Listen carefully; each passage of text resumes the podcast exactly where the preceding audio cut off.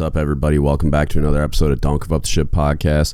It's episode 101, uh, and today I'm talking to uh, a pretty interesting dude. Uh, he was in the Marine Corps for, um, I recorded it the other day, so it's something like 13, 14 years.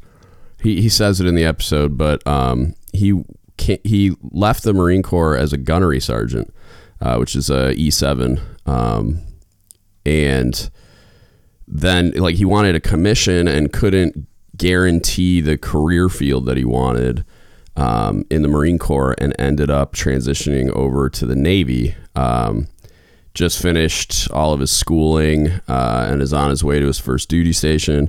So we talked a lot about um, kind of how the Marine Corps does things, how enlisted leadership works in the Marine Corps versus what he has seen so far in the Navy.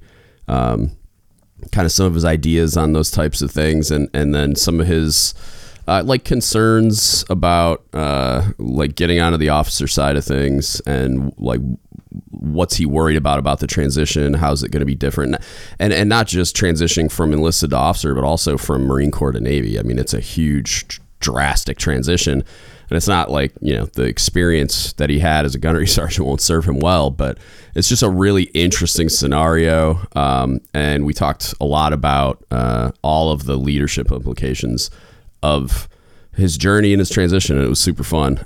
In lieu of ever having a sponsor, I've basically created my own. If you want to support us, go to dgutsapparel.com. Don't give up the ship apparel. Uh, you can find us on Instagram and Facebook at DGuts Apparel. Uh, it's naval pride and heritage gear you'll actually wear in public. I went out of my way to create some really awesome stuff that I think you'll really enjoy, and it's some stuff that I think you'll actually wear. Uh, I hate all the stuff in the Navy Exchange section. I hate a lot of the stuff I see on social media where some somebody's side hustle is creating like nauseating gear that no one actually wants except for like crusty old retirees, which I'm about to be. So I don't know if I should uh, talk smack. But anyway, uh, go check it out. dgutsapparel.com. If you want to support us, that's the best way to do it. And I would really appreciate it. Uh, so I hope you guys enjoy this one. Check it out. All right. Looks like it's recording. So, all right, cool.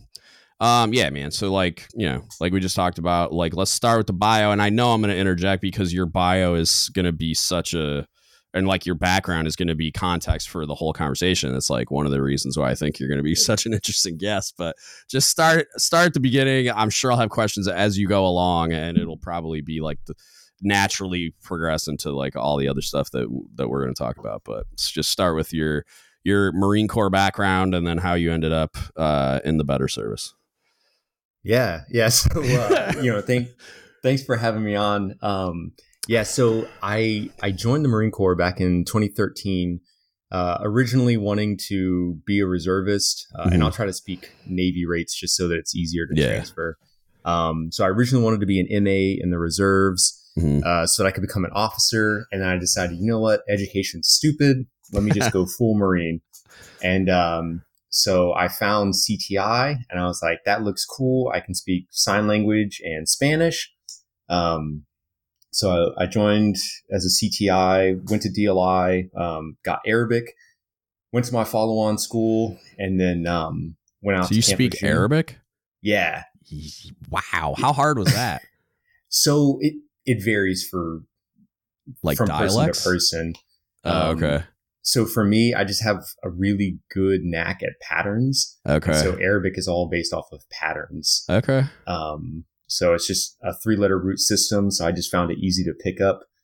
Um, huh. and so, yeah, I, I did that. And then the Marine Corps doesn't really use you in that manner if you're, if you're not going to a target place. So right. that's one, one area where the Navy and the Marine Corps differ. Um, so I went out to uh, my first battalion and they were like, "Hey, what do you want to do?" And I was like, "Y'all are deploying in two months. I want to go." And they were like, "Slow down. Let's get some training." Um, so I ended up deploying three times out of there, twice to Afghanistan, uh, once to Guatemala. Never once used my language. Uh, of course. Yeah. Typical DOD. Let's put a bunch of money into teaching you a, a very relevant language to like the def- like nation's defense and goals and stuff and then never use it. Yeah, oh, so that's hilarious. Um, I, I, basically operated as a CTR during that uh, during that time frame. Okay. And then went down to Fort Gordon, did the like CTN thing, got a little bit of language stuff out of there, but nothing crazy. Um, and then I was like, you know what? I'm gonna I'm gonna put in for officer again. So Yeah. submitted an officer package in 2014, 2015, applied for college. Um, I, I was putting in for the MECEP program, which is Okay. similar to the Navy STA 21 program. Yeah. Um, and I found out that there's no guarantee on the job that you would get. And so I Mhm. decided, you know what, I'm just going to pull this. Like, I, I need to look into other things. So this is a unique program to the Marine Corps because we have one that's called MESEPS. It's this medical enlisted Yes. commissioning program. So, so, so- the program you're talking about, Marines can apply to as well. I, I have a really good gotcha. friend that's a lieutenant um, that applied a couple years before I got out. Um, Okay. So we can do that one, but it's the Marine Enlisted Commissioning Education Program. Okay. So it's a different one. Got it. Okay. Yeah, yeah. So it's it's just like STA 21. Yeah. Yeah. Um, so you like you go to OCS, then you go to college, um, and then you get commissioned out of college, and then Mhm. the Marine Corps you go to the basic school, and that's where you are given your job. Okay. Um, and so I was like, you know what, I need to figure something else out. So started talking to the to the airmen and the sailors that I worked with. Not really the army, um, because I have no desire to be part of the army and uh, and so I decided, you know what, I'm gonna get out of the Marine Corps, but I want to make this place better before I leave. So I put in to be a um, uh, professional military instructor so that I could go teach all the sergeants. Mhm. And my monitor, which is uh, the equivalent of a detailer, basically said, "Hey, you know what? I'm going to send you to Quantico. It's the same as going to Japan." And I was like, "Not really, but whatever." Um, but he put me there, and, and it was incredible because I got to write curriculum. So instead nice. of dealing with 120 people at a time, I got to write curriculum for thousands of people every year. That's cool. Um, and so I finished up my degree, put in an inter-service transfer, talked to the Navy recruiter and the Air Force recruiter, had both packages ready to go. Um, both recruiters are like, yeah, as soon as you get that inter-service transfer, let us know. And I got it back denied. Um, Yeah. And that, you know, kind of took the wind out of my sails. I was not prepared for that. what did they deny it based? Like, did they give you like any type of reason? Yeah, so um, I I talked to my monitor, and he was like, "Yeah, you're all good. You're all good." And by the time the package made it to his desk, he had turned over with somebody else. Oh wow. And at the same time that he was turning over, a friend of mine did the medical commissioning program, so Mhm. went from Navy to Marine Corps, or from Marine Corps to Navy. Another friend went IP. And then another guy is now a warrant officer flying helicopters for the Army What's IP? uh, information professional. Okay. Uh, it's it's in the IWC, and Okay. um, and so he's like, "Look, dude, I've got I've got three staff NCOs who just I was a staff sergeant at the time. I've got three staff NCOs that have just left, and now I have a fourth that's trying to leave right now in the span of like three or four months. Like that's not going to happen." Yeah. Um, so I had like a three hour conversation with them, left heartbroken, and I was Yeah. like, okay, fine. If you're not going to approve it now, send me back to a tactical unit. I'll get a deployment or two under my belt, get out of the Marine Corps, and then I, you know, as I'm approaching my EAS, I'll reapply. And he was like, "Yep, no problem. I'll approve it." So I finished out my time at Quantico, went back to that first battalion that I was at, um, slated to go to Afghanistan, did the workup, uh, and then earlier that year we had gotten we'd become friends with uh, with the Taliban. You know, we had signed all the agreements and whatnot, and so they canceled my deployment. Um, and I was like, that's fine because now Yeah. I get to apply for the Navy and I don't have to worry about doing this overseas. I get to do it while I'm at home. So Right. Uh, graduated college, put in my inter service transfer, applied um, January of last year, got picked up April of last year, and then hit OCS in September. And now I've just, you know, been in school trying to learn, um, trying to learn my job and, and what I'm going to be doing. And then hopefully by the time this uh, this podcast comes out, I have an idea of where I'm going and what it is that I'm actually going to be doing. So, Nice. So, and I know the answer because we talked a little before we started recording about how long were you in the Marine Corps? so I was in for 13 years. Um, and when you when you did um like when you transferred over, what was your rank when so, you, when you moved over? Yeah, so I was I was a gunny when I transferred over. I'd, I'd been a gunny for about eighteen months. Wow, that's interesting. Like, I mean, not that it doesn't happen in the Navy, uh, where you know, like chiefs getting commissioned, it happens all the time. Like, you know, we both know somebody. Yeah. Um, but so like I guess like so you is the is the primary motivator for you going from the Marines to the Navy the control over your destiny basically like the job doing the job that you wanted to do? Yeah, yeah, okay. because you know, at, with with 13 years in, you know, I had been working in this field. I've got a degree that's applicable to this field and I didn't want the the Marine Corps to say that's awesome but you're going to be an administrator or right. you're going to be a logistician. And no shade to those jobs. You know i've yeah. heard wonderful things about them but that's not what i wanted to do. Right. Um, and i've talked to general officers. I actually saw my commanding general from my first deployment while i was at ocs and told him the story and he was like it's an absolute shame yeah that we don't you know allow prior enlisted people to like remain in their job field and we actively push them out of it. Yeah, um, that's bizarre to me, but like but also, I mean, there's plenty of examples I think in every service of misuse of talent. Like I just right. there's so much um, like one there's a funny example that happened in the last year where um so the community like so I'm in like a little subset of the submarine community where it's like uh, ballistic missile submarines, nuclear deterrence, blah blah blah.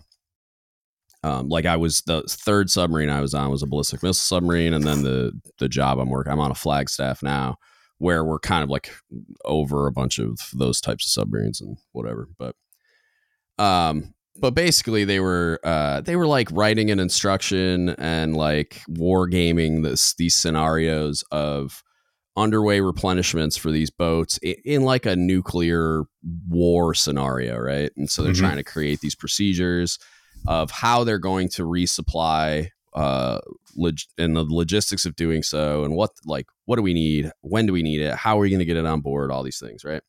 So you're talking about like parts consumables food uh primarily. And the whole time i keep hearing about it and i'm like waiting for them to tell me because like you know, for those unaware, I'm the food guy. Like, so, and I'm like, for the region that we're in, I'm the guy.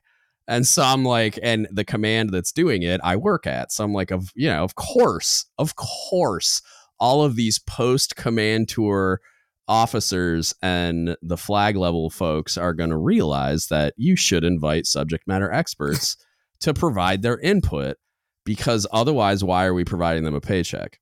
They did the whole thing on their own. A bunch of nuclear trained officers, a bunch of engineers wrote this instruction, came up with the policy, made all the decisions on how they were going to do everything without consulting the supply officer or the two master chiefs whose only job is to do logistics and like food service. And I'm like, and then I started to hear about how they were doing it, and I was like, "That's not going to work." Like, and now here's the here's the 27 reasons why um, just the brain dead plan that they had to to try to make this thing happen. And it was I just you know like it's one of the reasons why I feel like a weight has lifted off me uh, as I'm you know effectively retired right now. Like I still have I'm getting that surgery I told you about before we started recording, and I'm on three weeks of convalescent leave, and then the day my convalescent leave uh, convalescent leave uh, ends, my terminal leave starts, and so I'm like I'm never going back to work. um, at least not that one. Yeah. Um, but yeah, so it's like it, I'm just like you know, like I I breathe this collect this like sigh of relief over, and it's not because like I, am gonna miss the people. Uh, like there's a part of me that like yeah, like you're gonna I'm gonna mourn like the just the transition, like the loss of a significant part of my life. Like I I don't I never say that like like being a master chief in the navy or being a submariner or whatever is like is who i am um, or even as a part of who i am. It's a thing i did and it definitely shaped who i am but it's not like my identity. I think a lot of people get lost in that sometimes.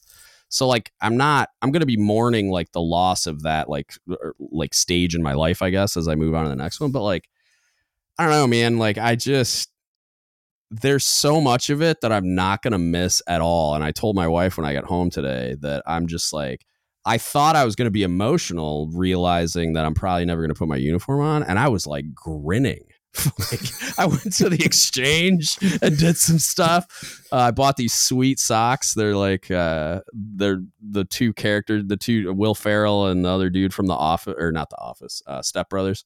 Oh, okay. Where yeah. it says, well, it's got one of them's got Will Ferrell and it says "Call me Dragon," and the other one says "Call me Nighthawk." And I'm just like, that's what I. I was just grinning ear to ear today, and then I got home and I was just in this great mood, and uh, it was kind of bizarre, but like there's a long backstory to why I decided I wasn't even going to take terminal, and then I did because I got a new boss that I don't want to ever see again in my life.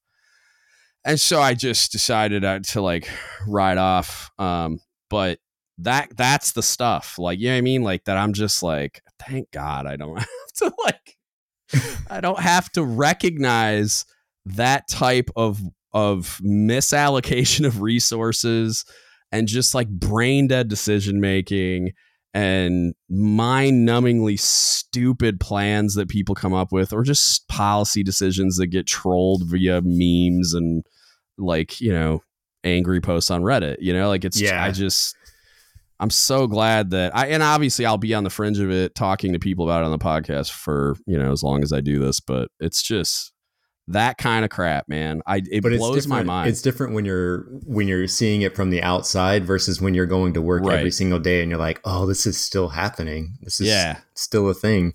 Yeah, for sure. But it's like the the amount of talent because I, I talk a lot about the amount of talent we lose just due to inept leadership, man. Like the leaders being uneducated and unequipped and and just outmatched by the task because they're unqualified to do it by no fault of their own in right. in my opinion um but it's like we lose so many people just to that that to to then see see and hear about all the other ways that we just misallocate resources and like mismanage personnel in that type of a way it's like it's it's painful it's painful to watch and experience and and not be able to meaningfully affect in a lot of ways. Like I've gotten to anecdotally experience impacting that as like a command career counselor at one point and just being somebody's chief and getting involved and and helping get them in the program or direction or whatever that they wanted to go because everybody else you know like just shrugs at them or shares like inaccurate tribal knowledge or whatever it is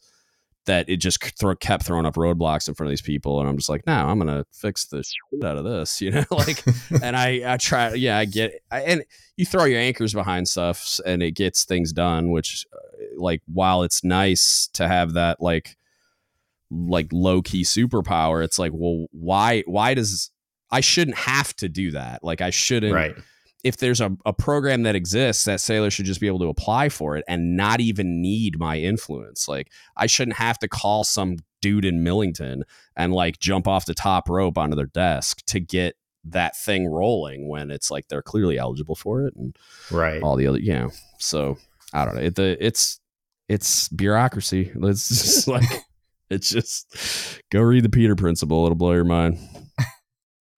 Yeah you're you're talking about the the decisions that are made and them not consulting you.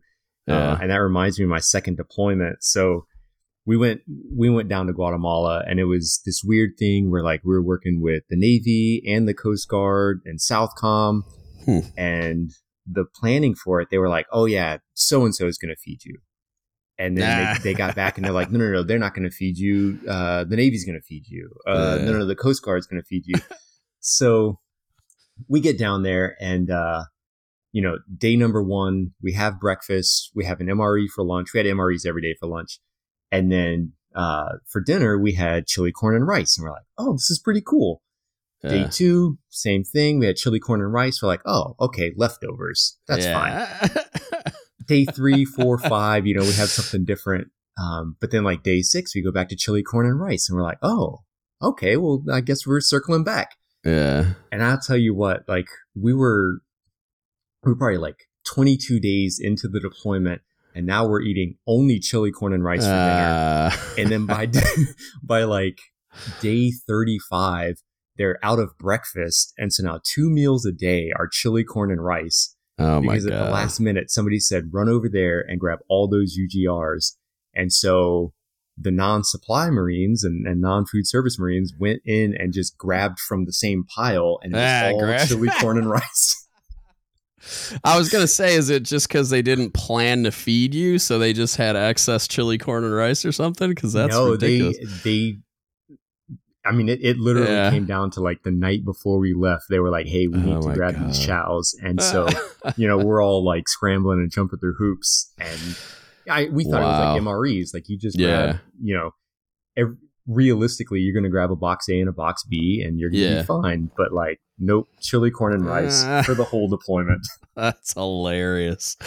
Oh man, I bet your digestive tract hated you. Um, had- like our our detachment T-shirts had chili corn and rice monsters. I mean, it was it was ridiculous. Oh, that's amazing. Um, so what's the weirdest part about like I, I'm trying I, we talked a little before we started recording and it's like it's gotta be a bit of a culture shock to transition from the Marines to the Navy. I'm probably understating that, but like what's like how weird has it been? How big of a shock has it been or like how how stark of an adjustment has has it been to go from and I know you haven't been to really to the fleet yet, but like you've basically completed the transition and then now that's pending but like how how has that been man So it's it's it's been kind of um kind of difficult to like get rid of some of the biases that I had um because like in the Marine Corps like we were talking about before like there's a look that Marines have and Yeah. you know everybody's in shape and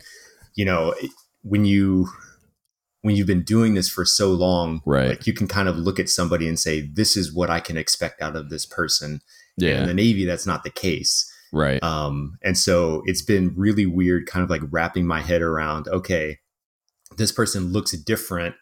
Uh, like the uniform's different, the mindset's different. Like there, there's just so many like small things that I don't, I don't think people really understand until they're in it every Yeah. day. Um, and then also probably like turning off that super super critical eye because it was my job to fix things. Like if i see a mistake I, you know i'm gonna hem somebody up and Right. and fix whatever it is. And now i need to say okay is this something where i need to spot correct?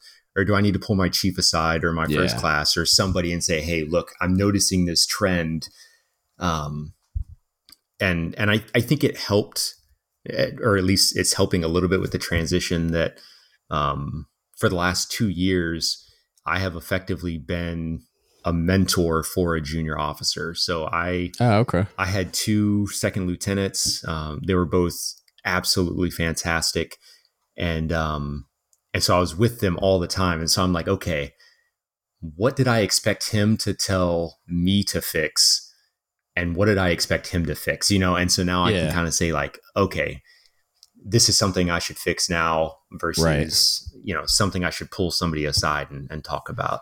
yeah that'll probably be super beneficial because there's definitely even when it's a, a navy enlisted chief or whatever going into the officer ranks without the service transition it's still shutting that chief brain off where they want to like go fix everything themselves and light people on fire and like Yep. it's like you can't do that anymore that's not your job and like you're gonna get chiefs coming back at you like hey sir that's not your job anymore you come to me and i do that um what's the so circling back to the because this is something I, i've i've always wanted to talk to somebody about why so like you mentioned like the stark difference in appearance and like I'll just say it out loud like military bearing, professionalism, uniform appearance, like all those things. There's a stark difference between what you what you like normally see in the Marine Corps and what you normally see on a Navy base. And it's like I don't I can't tell you outside of just like we've accepted a, a lower standard of uh, what we call good order and discipline um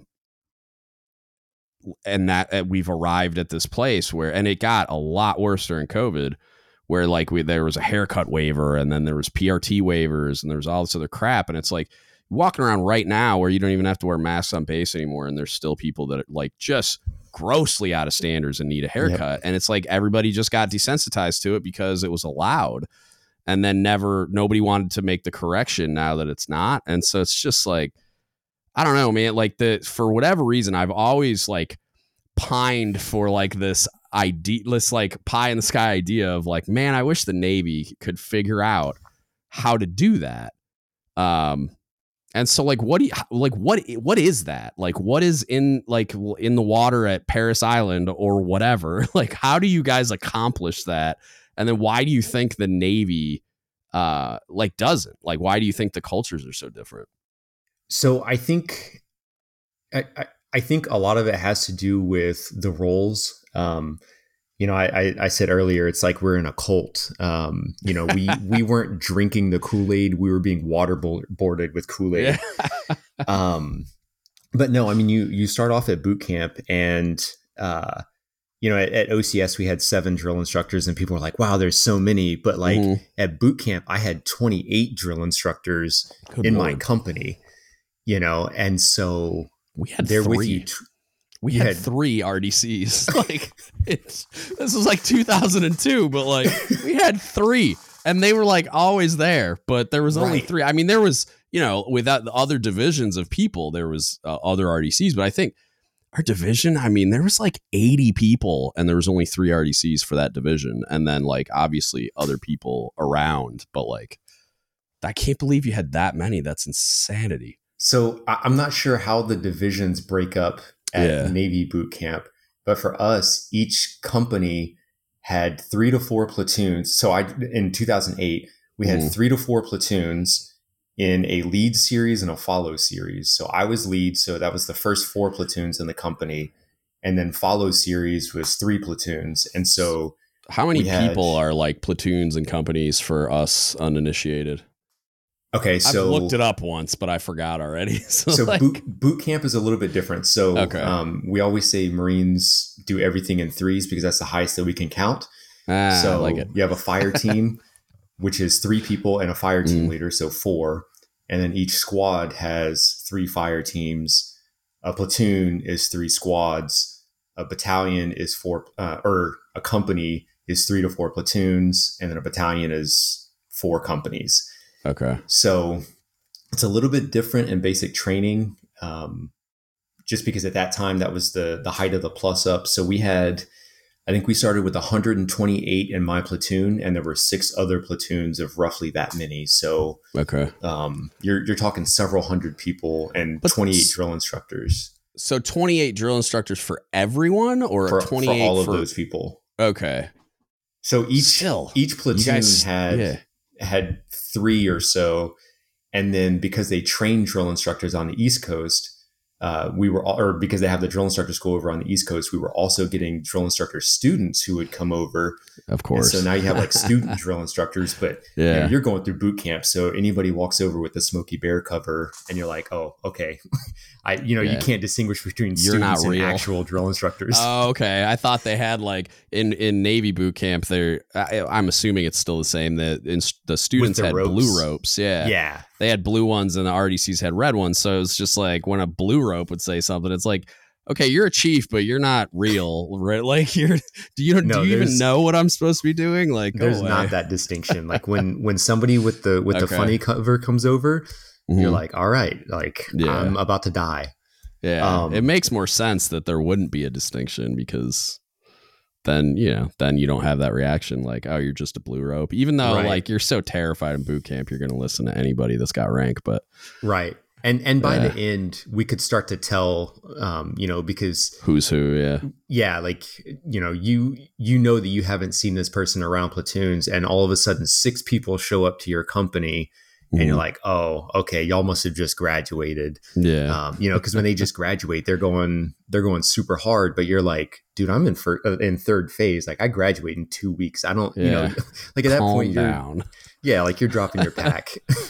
yeah, I'm um, salty now. Relax.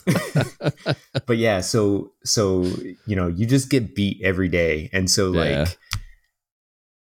there's it, it's drilled into you from the very beginning. Um, like how, how though? Like I feel like there's something unique going on. So I I think a lot of it has to do with the training and the attention mm-hmm. to things. Um, and you know, so having gone through OCS, um, and then also my background with PME, mm-hmm. um, there's a the the original drill manual called the Blue Book. Um, von Steuben back in the 1700s said the first most important things that you need to teach somebody is how to put on their clothes and how to walk.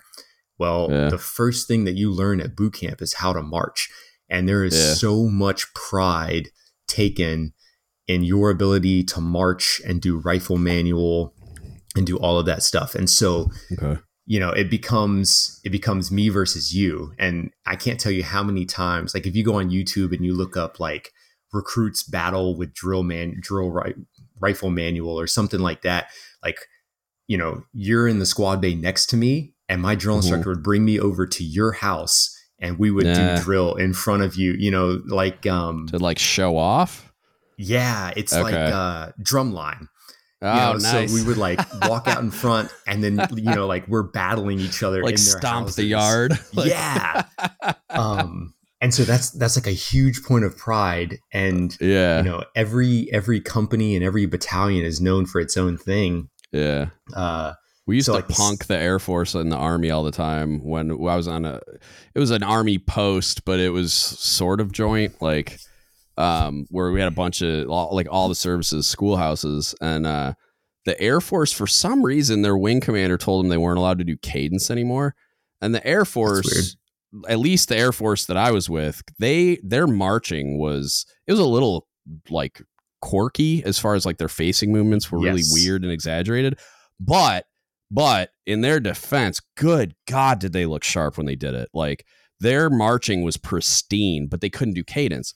And so like we could march pretty good, but like all my A school students, but like our cadence, like I would, I would, we had a smaller population uh, than the Air Force and the Army by far, and we would go by these huge columns of of soldiers, and we'd have like you know probably um, it was less than hundred students in the col. Well, no, you probably have a, a, a little over hundred students, but the Army, I mean, they'd be walking down the street with like two fifty. Like it was like a huge column of like of soldiers, and they were terrible at marching, but their cadence was like pretty decent. Like they had uh, NCOs doing the cadence, and we had students calling cadence, but I was like me or another NCO was walking with them and I'd like freak out and be, scream at the students, be like, if I hear one of these soldiers, I swear to God, like, and so we would just punk them all the time, and then I'd look at the the NCO walking with them, and they would just shake their head, and I was just like, yep, yep, and then like when we would get back to the barracks, the uh, the Air Force would be doing, um, I think they called it final form. There's like 500 airmen out here on this concrete pad Jeez. and we would roll up with our like 120 students and like the NCO would be trying to talk and we would just punk them and like do the sailor's creed and like do a bunch of other stuff just to drown them out on purpose and then I'd go over there and mess with them because I was friends with all the MTLs and stuff. But yeah, yeah, that was it was good times. Like, but so, similar, but not you know like it. We didn't do that uh like in boot camp at all. Um, yeah, we it sucked at marching. it it was something like everybody everybody had their thing So yeah, um, and and even I mean, my when my wife went through, you know, even the female companies, like some companies were known for like beauty standards, some were known for their marching, some were known for PT. Um, like I think it was First Battalion, um, or no, no, Second Battalion was like really good at marching. So the the saying used to be first makes men, second makes Marines, third makes machines. So like first battalion had like really good mentorship and stuff like that. And then mm. second battalion was like good at like marching. And then third battalion, we were out in the out in the woods. And um, so they used to just beat us all the time. you know, yeah. like when you have family day and the other two battalions can't do anything, they would be like, All right, guys, it's time to go home and you're gonna die. You know, yeah. make sure you're drinking water. so um, yeah, my my uh, battalion was known for for PT studs. Like we had Yeah. like the best PT um, scores out of the entire regiment. So, so um, like I guess so do you think it's just that there's across the services like we're doing similar things but you guys kind of like take it to an extreme? yeah, I I think because because the Marine Corps is so small and Mhm. realistically, I mean, you know, the Navy and the Army are basically guaranteed by the Constitution. Yeah. Um, we have an Air Force, we have a Marine Corps, but like the Marine Corps has been on the chopping block several times. So, you know, it's That is there's like a fight for the existence. Man, Um, every time I hear that, I'm like ready to storm the Capitol. Like, I, dude, if I was the president, like the Marines, I would put, I would like propose a constitutional amendment to like embed the Marine Corps in the fabric of our identity. Like, it's just one of those things that it's like when you experience it, like when you meet Marines and when you like even do a little bit of research on their history and like some of the things like f- foreign adversaries have said about Marines in, in Mhm. like when they were facing that. It's like, dude, I would replace the army with the Marine Corps. Yeah, I said it. Like I'd be like, I'd be, dude, they're like, I would use them for everything. Like they would be uh, like my f- like favorite toy if I was ever like in charge of the country. I just like I don't. It's a national treasure, man. I the, I've heard that a few times, and it's like it's like the most brain dead thing I've ever heard about like I, I just don't understand why. Like why would you do that? And, and I Um, think a lot of it, a lot of it has to do with like what we're doing, how we're being utilized. I Yeah. mean, I, I don't know if you've read uh, Force Design 2030 or followed a lot of the stuff that General Berger is is trying to push through. But- no, I've read a couple articles about some of the stuff he's trying to do, but not like the actual policy documents. So he's he's trying to to change the Marine Corps to make it smaller, to to make it more lethal. And there's a lot of pushback.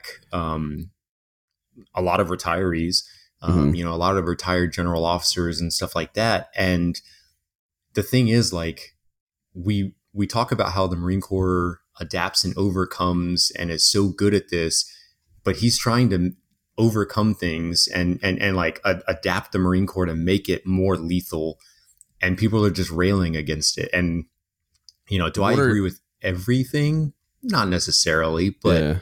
yeah, go ahead. Well, I was just gonna say, what are some of the things that are what are like some of the hot button issues, like some of the things he's trying to change that So- he's saying is going to make it better that people are freaking out about?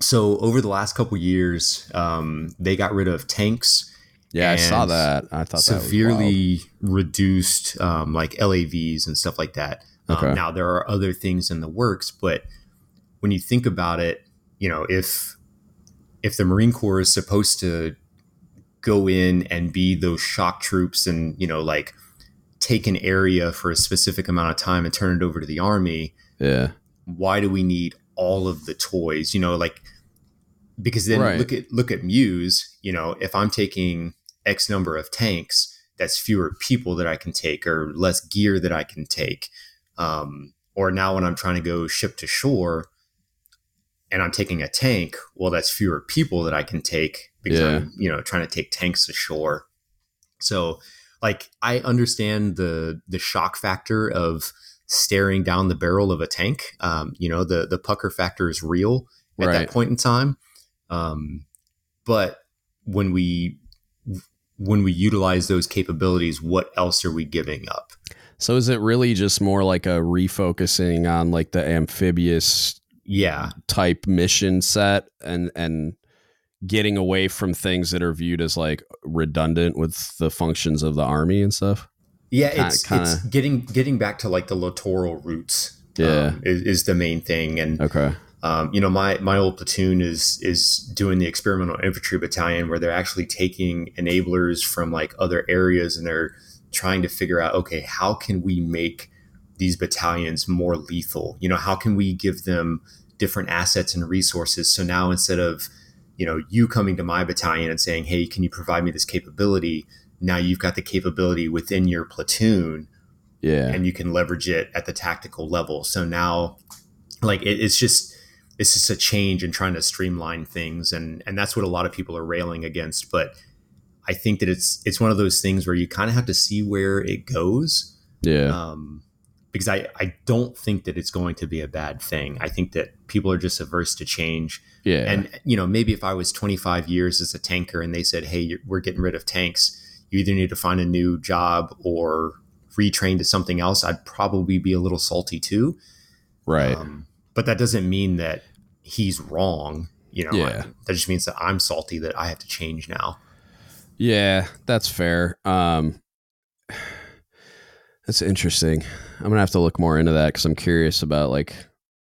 I mean, it's like we don't have to go down the rabbit hole here, but like I'm curious about like the some of the proposed changes and why and whatever. But what um as for let's get into some of the leadership stuff because it's I'm I'm very curious about uh, like I've I've had on um people that have detailed like a little bit of it and then I've I've done my own like reading and talked to some few a few people that are in other services and then experienced it quite a bit when I was an instructor on an army base so I experienced all the different services and kind of how the NCOs interacted and um like how they led um and I what I kind of came to understand and like it, it it shined a light on a lot of what I think are the flaws about how like chiefs do business and how the wardroom does business in the Navy.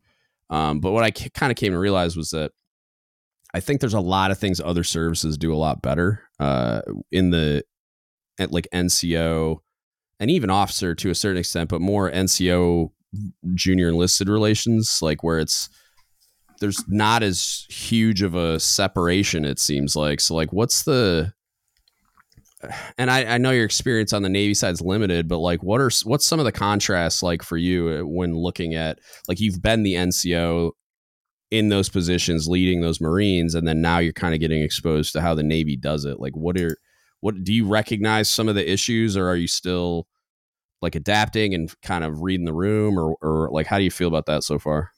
Well, so I I think that um, some of the differences are where we look at becoming a leader. So Mm, um, as Marines, um, you know, I, I've seen Lance Corporals, E3s go out and lead patrols. Um, right.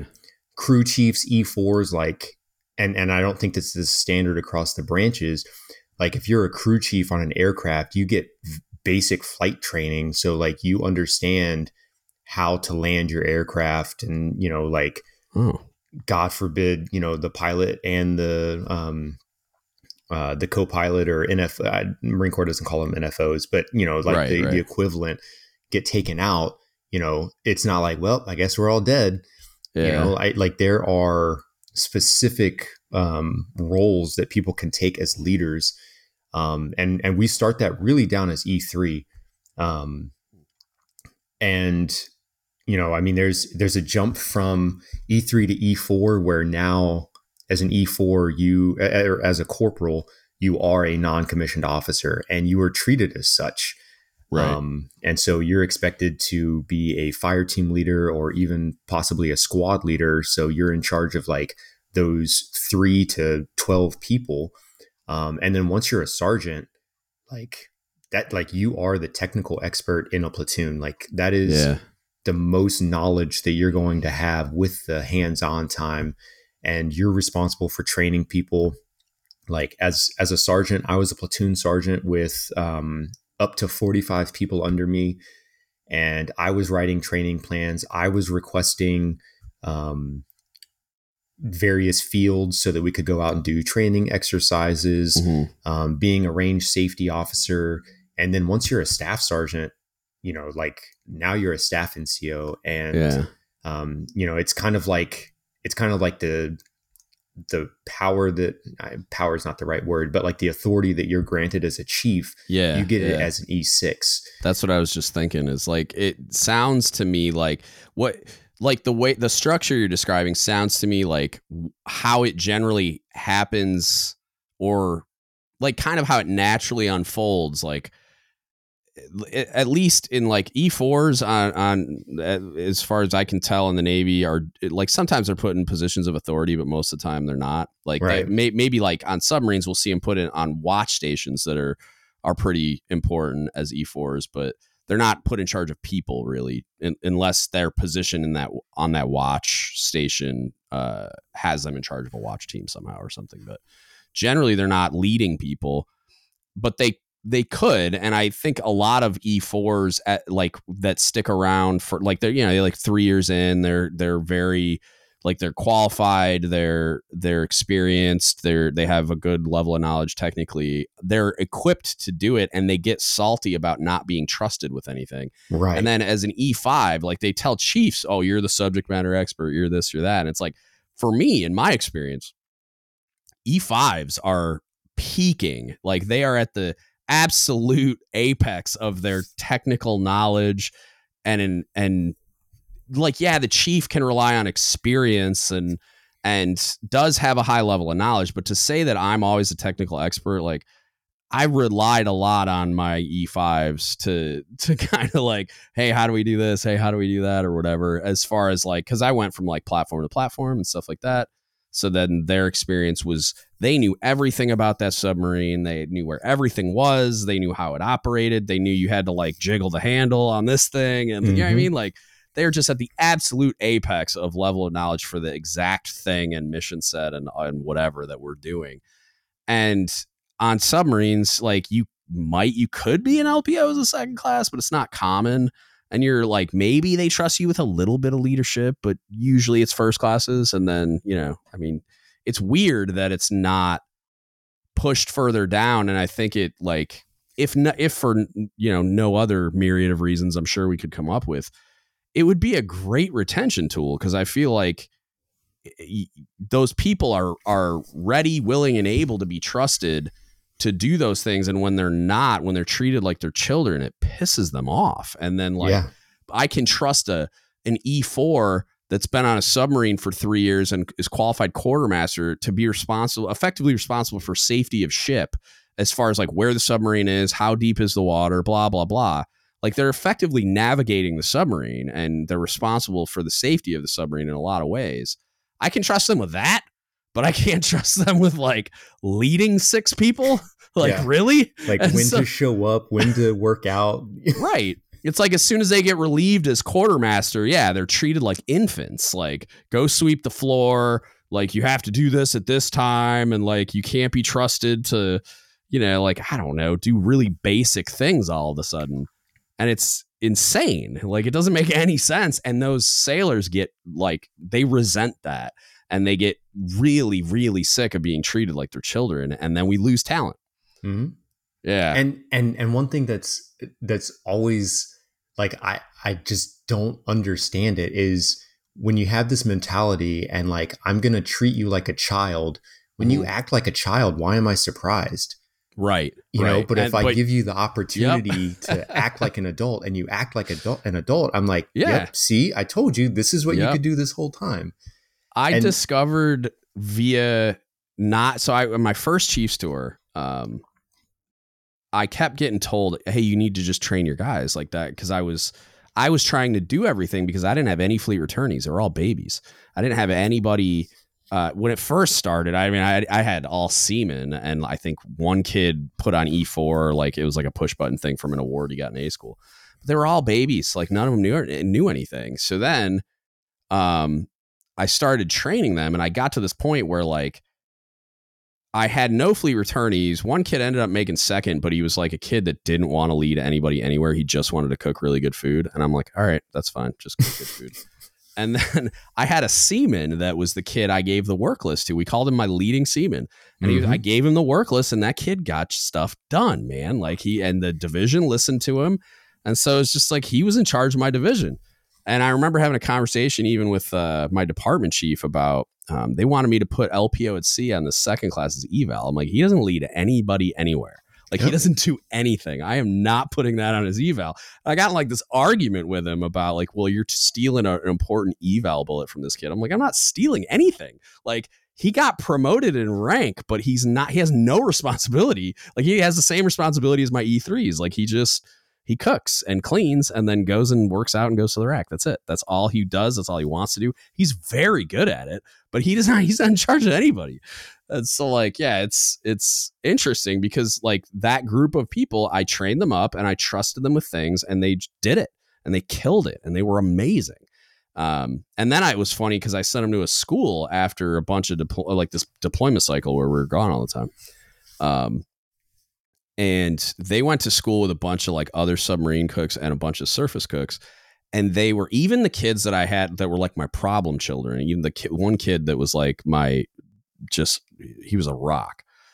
He was running circles around all these kids because I kept telling my guys, I'm like, you're not normal. Like I have trained you in a different type of way and you guys are so far beyond the types of cooks that you would you would encounter on other submarines never mind surface ships and so they went to the school. They never believed me but they went to the school and they're like you were right. Like we're unicorns. And i was just like they were like we were teaching the class. Like we were running around like doing everything for everyone and like cleaning and like the, the instructor didn't know what to do with us. It was hilarious. And i was like i told you like you guys are built different. And i did that because i treated you differently than you would have been treated on another submarine. So who knows how uh, how different you would have been as a result. But like I just treated them like grown-ups and I trusted them with a lot because I had to. You know what I mean? And yeah.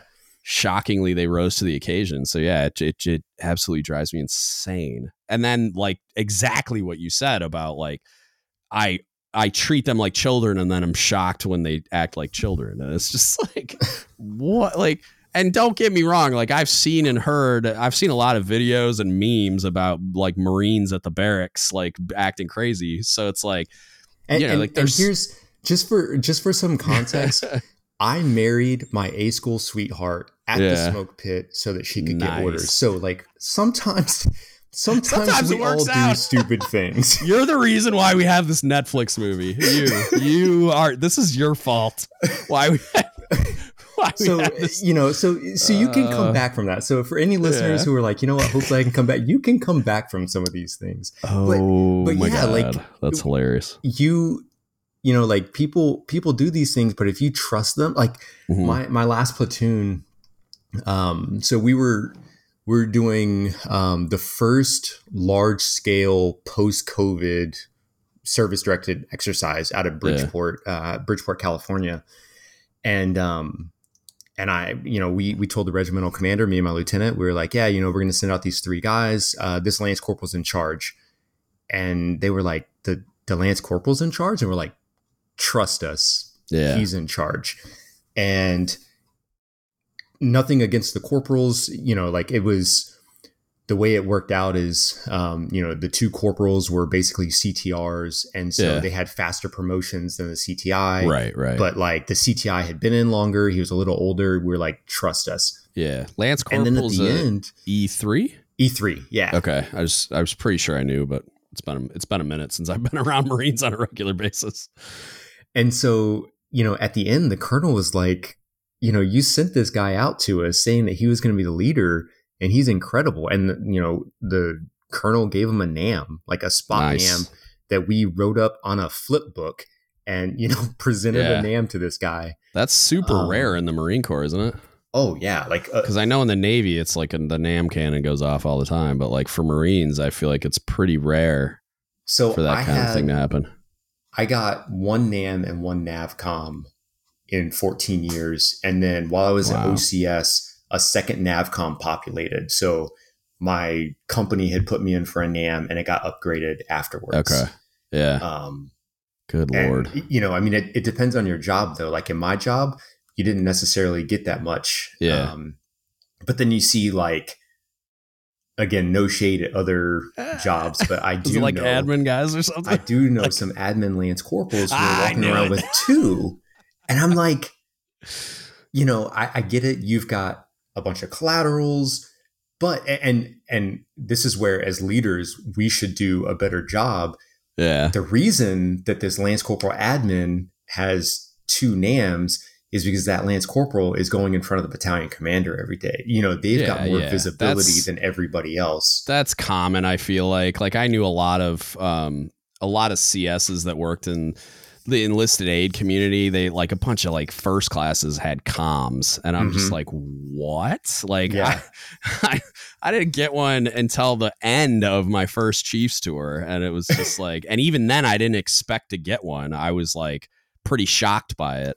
Um, I'd seen deployments happen where Chiefs were getting NAMs, so I'm just Yeah. like, I like, I but I met a bunch of those White House dudes, and like yeah, it's when you get FaceTime with an admiral or like or like flag writer or admin people Mhm. that are like the admiral's right hand. It's like yeah, they're gonna give you a com, which I think is completely ridiculous. But uh, like eh, I don't know, it just basing awards on anything other than merit blows my mind. I Oh, don't yeah. understand why the evaluation criteria is not just case by case based on merit. You know what I mean? Like I, So I, I have a theory, and you know, maybe maybe as I advance through the wardroom, I'll be able to Mhm. prove or disprove this. But it seems like so many people think that for every award they give out, their Mhm. pay is going to be docked. Like um, somehow it's going to affect them. I mean, like- there's what's weird about it. What gets convoluted is so there's an there's an awards manual for the Right. Navy, right? And it says a lot of things that are directly contradictory to actual everyday practice, like don't award awards based on rank. But then you'll go read like a command instruction that has a, f- a table that says E8s get this when they PCS and Right. E9s get, you know what I mean? And so it's just like, it, it, eh, it's, it gets put into practice in a way is the eval system is the same way. Like you read the eval manual and there's a whole bunch of stuff that you're just like that's not true but it is. That's- like that that's how it's supposed to be but that's not the way it gets put into practice in in real life. So it's like there's a whole different rule set in practice that is is this convoluted weird twisted system because you get like so you if you deploy to an area right so like you you i I'll, I'll be at home and i work for one admiral but then if we deploy to like seventh fleet we work for a different admiral and they all have these like weird quotas like this Mhm. admiral is only allowing us to award three chiefs a com every year i'm like well what if a bunch of chiefs do a bunch of cool like what if they merit that level of an award and he's like doesn't Right. matter the admiral said blah but then if you go back, then like, well, that admiral will award so many of those too. So then you can like double dip. And it's like, so that you just start working within this insane, convoluted, contrary to the instruction system. And you're trying to like navigate it at the unit level to get people the right level of award. But then I've sat in award boards where they're just like, like everybody's getting a NAM just for doing the deployment. And I'm not Mhm. saying they didn't work hard, but if they didn't do anything notable that merits an award, you know what I mean? Like, what are we? What, You're uh, what are we watering talking down about? the award. Like if Yeah. everybody's work rates a NAM, right? What does a NAM mean? At Nothing. That point? Yeah, it's it, and it's they get looked at by junior enlisted sailors, in my experience, as exam points. Like they want to get awards just so that they can apply them to their advancement exam. Yeah. So it's not even having the the designed effect of rewarding unusually uh, good performance.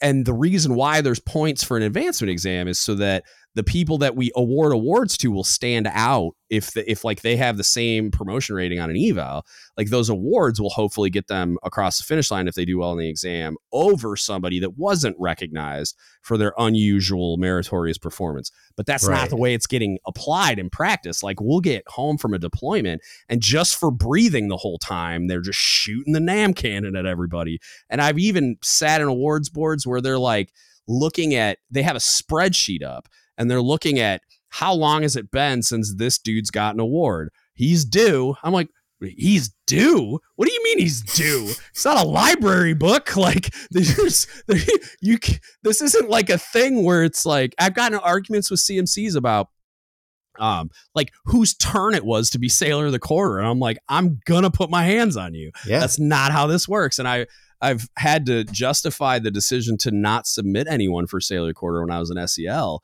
at a learning site uh, because it was like unless you want this to be a revolving door where it's just turn based like if i don't have anybody that merits recognition you're not going to get a package from me and that's the case this quarter And he goes, uh, like, he was basically shocked that I said that. And I'm like, look, I'm honest with this, man. Like, when there's people here that are doing performance that merits recognition, you're going to hear from me. And I'm going to be vocal and I'm going to stand on your desk until I get the level of recognition that the sailor deserves.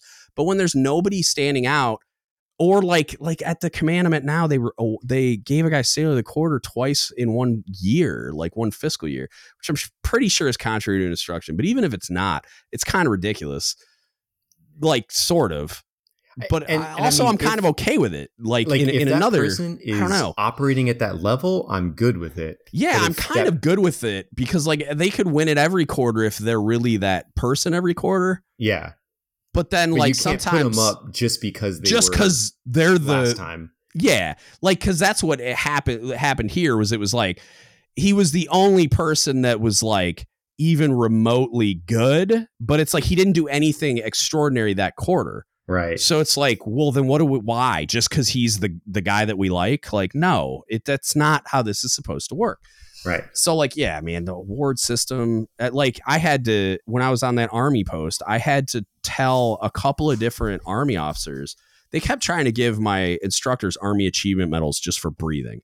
And I'm like, no, like, no, I don't. I know you guys keep these things in your pockets and throw them at people like they're Cracker Jack toys, but like, no, I, I, I would routinely they'd be like, "Hey, can you send us a citation for this instructor for an Army Achievement Medal?" I'm like, for doing what? I'm like, they help you carry some paper into the building. I'm like, no, I'm like no, I'm not doing. Yeah. That's not a real example, but I'm just saying it was like silly stuff that didn't make any sense. And I'm like, well, no, that's like, like shut that off. Like you are not awarding that person a, a, a medal for like just existing, just showing up. Like, no, it's ridiculous. It's like on yeah. my on my first deployment, we had uh, we had a mail clerk who got a NAM for moving, you know, nine million pounds of mail with a forklift. and I was like, but we have people who were like out here doing really awesome thing and not not yeah. not undercutting mail because that is morale when right. you're you know when you're in the desert. But like, you know, we have people out here who are doing things above and beyond, but like the command would just pick people and so yeah, I, I, didn't yeah. know it at that point. And so like on my third deployment, so it was nine months long. We were out there, we've been out there for about 20 days. And one of the Marines on the other shift was like, Hey, congratulations on your NAM. I was like, what are you talking about? And he's like, Oh, I found this document that has the names of all the people who are going to get awards. And I was yeah. like, we're one month into the deployment. Yeah, how do you know who's gonna, you know? And so then, like, I tried to write up one of my one of my Marines, one of my analysts. Yeah, and they were like, "Well, no, we we can't give out anymore." And I was like, "You literally huh? fired a team leader, but because you decided eight months ago he was going to get an award, you still get like." So you yeah. fired him, and then a month later gave him an award for That's being the, a team leader. Like, what yeah. is? It's the what definition are you doing? of insanity, man. Like I, I don't I'll never understand it and like and it's counterproductive and just completely undercuts any positive influence that the award system could have.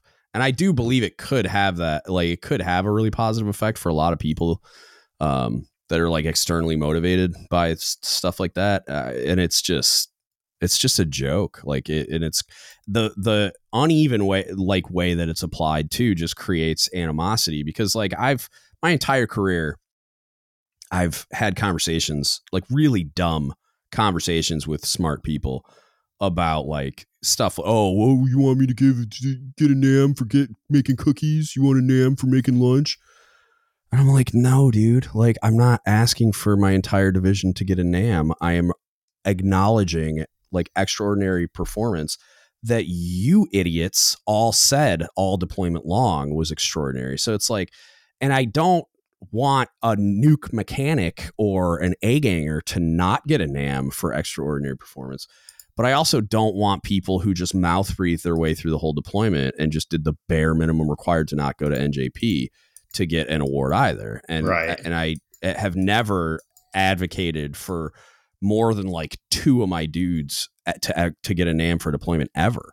Um, but you have to like push back against like idiotic outlooks like the mail guy, like if the mail guy was like just killing it and like going out of his way to do extra things to get you your mail faster and like providing a service to pick your mail up and make it easier on you and like automating you know what I mean like if if yeah. the dude was just like MacGyvering processes to make the the Marines experience with that so much better and adding to the morale of the whole battalion or regiment or whatever, then sure, yeah, I'm, I'm with it. Give him a NAM or doing some other tertiary responsibility because maybe mail's not that demanding. I don't know, but like, I, and so he like picked up some collateral that was really valuable and like took a load off of some other Marines. But like, if it's not that and they're just punching the clock, then like, yeah, why are they getting a NAM? You know what I mean? And like, I think you that's the type of whatever the metric is, like whatever we're saying is the standard for every MOS or rate or whatever.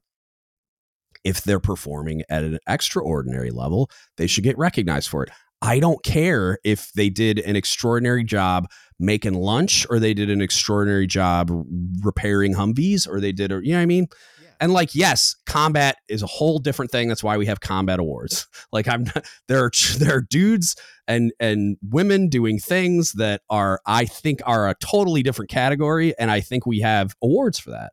Like, you have uh, valor devices that you can put on awards, but you also have like awards that can only be awarded when you're getting shot at. You know what I mean?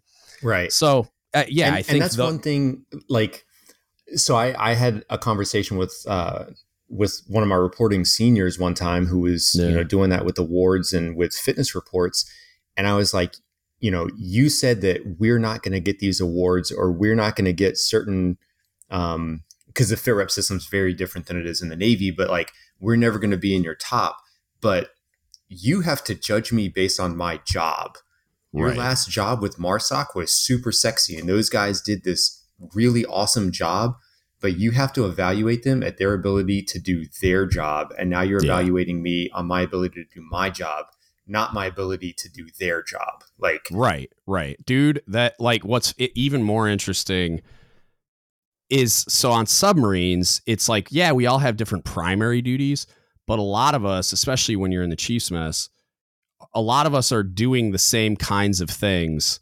um, and so when we're stacked against each other, yes, your primary duty factors in in the same type of way, but like a, a big part of how you're evaluated is like, are you qualified this? Are you standing this watch? Are you doing a collateral duty? Are you doing all these other things, right? That's how like how I'm compared to my peers. I've two different two different times in my career when I've been at like a non CS command. Like I was at CSA school, I was at a base galley. So like those are CS commands. I'm gonna do well there if I'm doing my job really well and doing all the other things too. But like it's easy for me to compete with my like people that are doing what I do. But then on a submarine, you're you're competing against all these other jobs, and so I've arguably one time and objectively the second time been robbed of an EP that I earned because I'm a cook.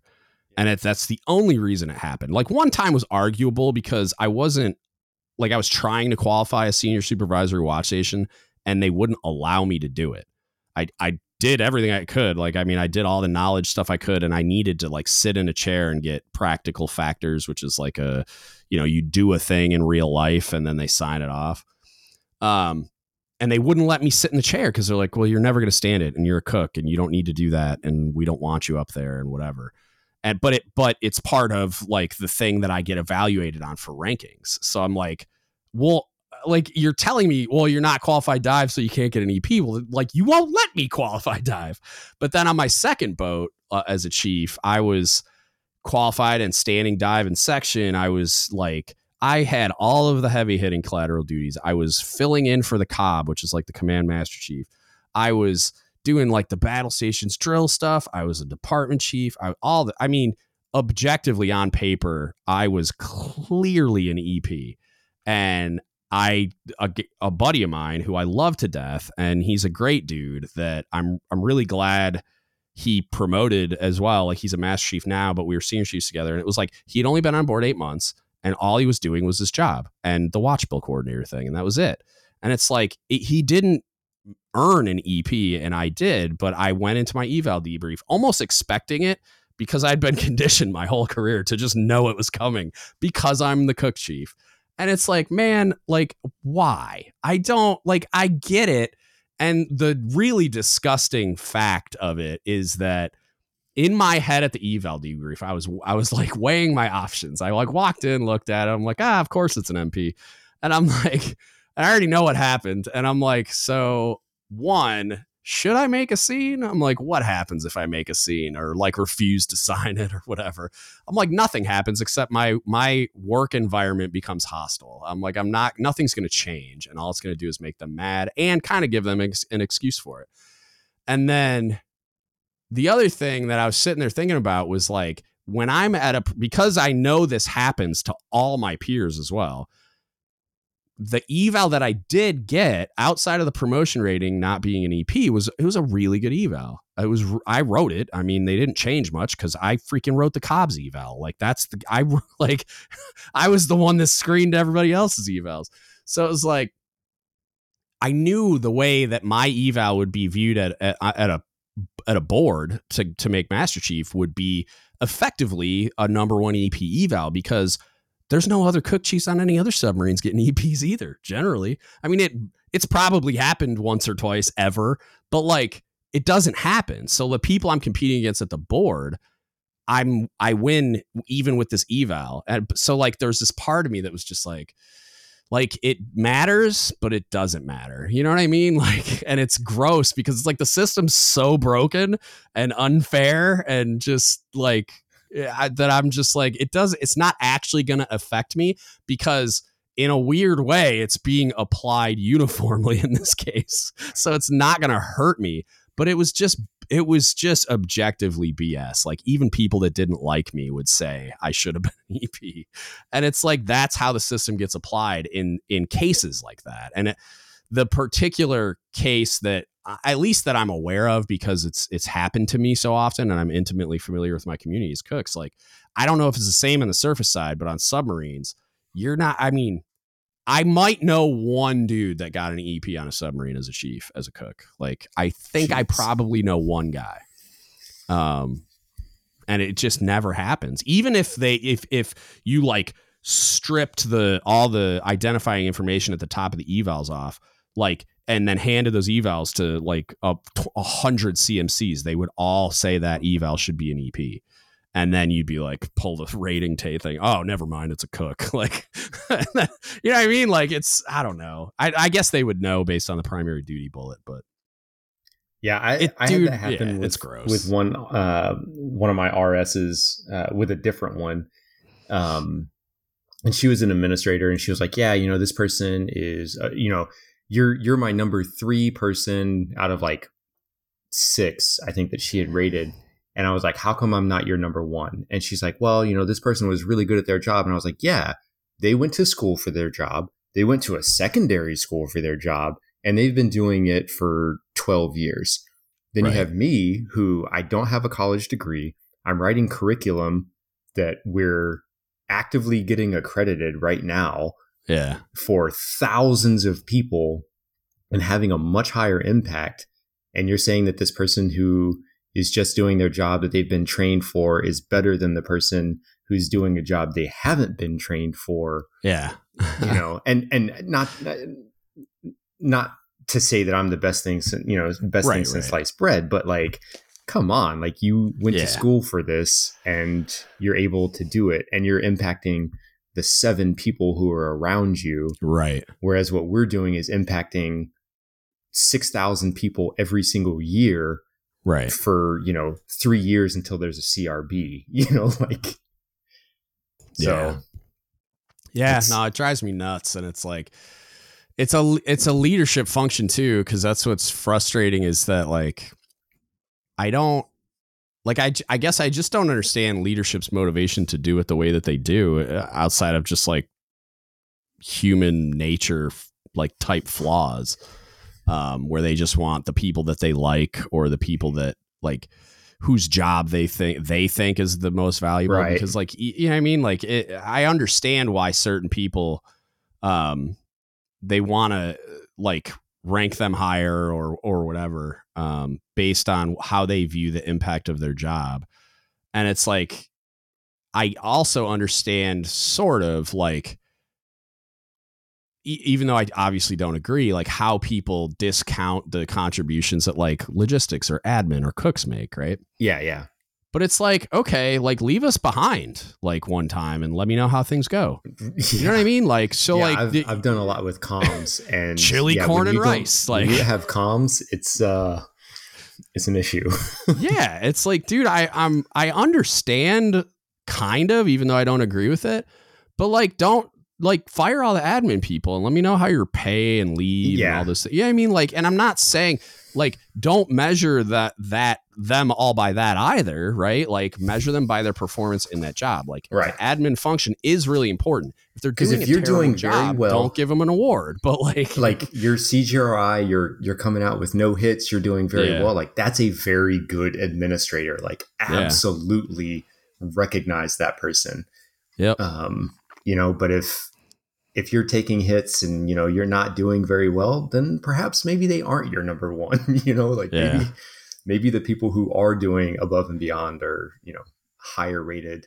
And and I think there's in in her in her case, it was also her first staff sergeant. You know, so like now as an officer, people are like, yeah, you're going to remember your first chief. and Yeah, you're going to be yeah.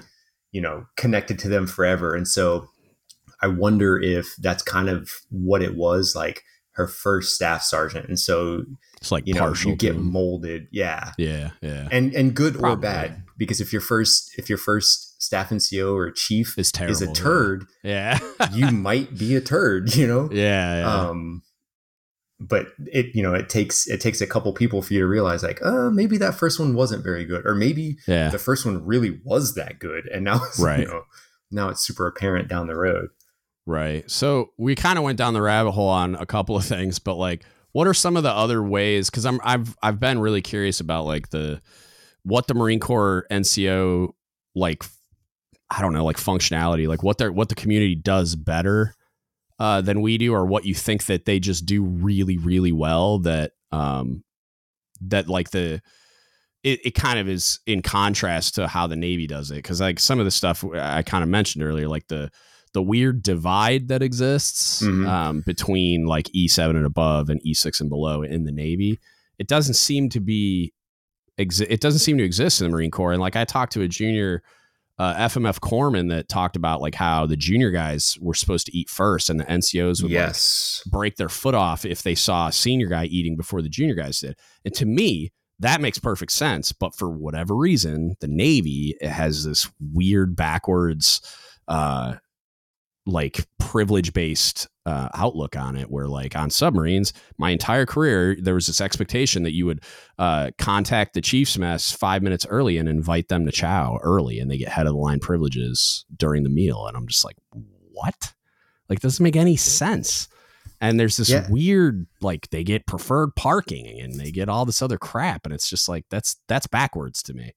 Um, So, so like, so you get what- you get a lot ahead. of people that that have that mentality that you know rank has its privileges and Yeah. um but one of the things that kind of blew my mind I, I was reading a comment on reddit a couple months ago and people were talking about officers and chiefs eating in the mess and like coming from a ground-based job field like Mhm. we ate with our officers and with our junior Yeah. marines and and like you were saying like the junior marines ate first all Right. the time um you know like we always gave them front of line privileges because if we run out of food like i'll figure it out you know, I'll, you know, I'll, yeah, I'll be fine. yeah like you know I'll, I'll be hungry but like whatever I'm, I'm gonna let you guys go and that's Yeah. something that i wish was universal Yeah, um but i i don't know like and and you know within my section you know i can try to instill that stuff but Mhm. it's not gonna i it's gonna take a long time for that to be like a culture shift across the navy i think yeah. but I, Um, I guess what I'm what I'm getting at is like, why do you think they're even? Why, why do you think that the cultures are so different? Like, why do we need a culture shift? Why are we so upside down? And like, what is it about the way the Marines do it that like they've got it? Yeah, and I think the Army does it that way, and I, I'm not sure about the Air Force, but like, it just seems like you guys in particular, like you just do it differently in a lot of ways where I think that the leadership function is is it's wired correctly, even though I'm sure it has faults. You know what I mean? Where for us, it just seems like we live in the upside down. You know what I mean? Yeah. I, I and I wish I could put my thumb on exactly Yeah. what it is.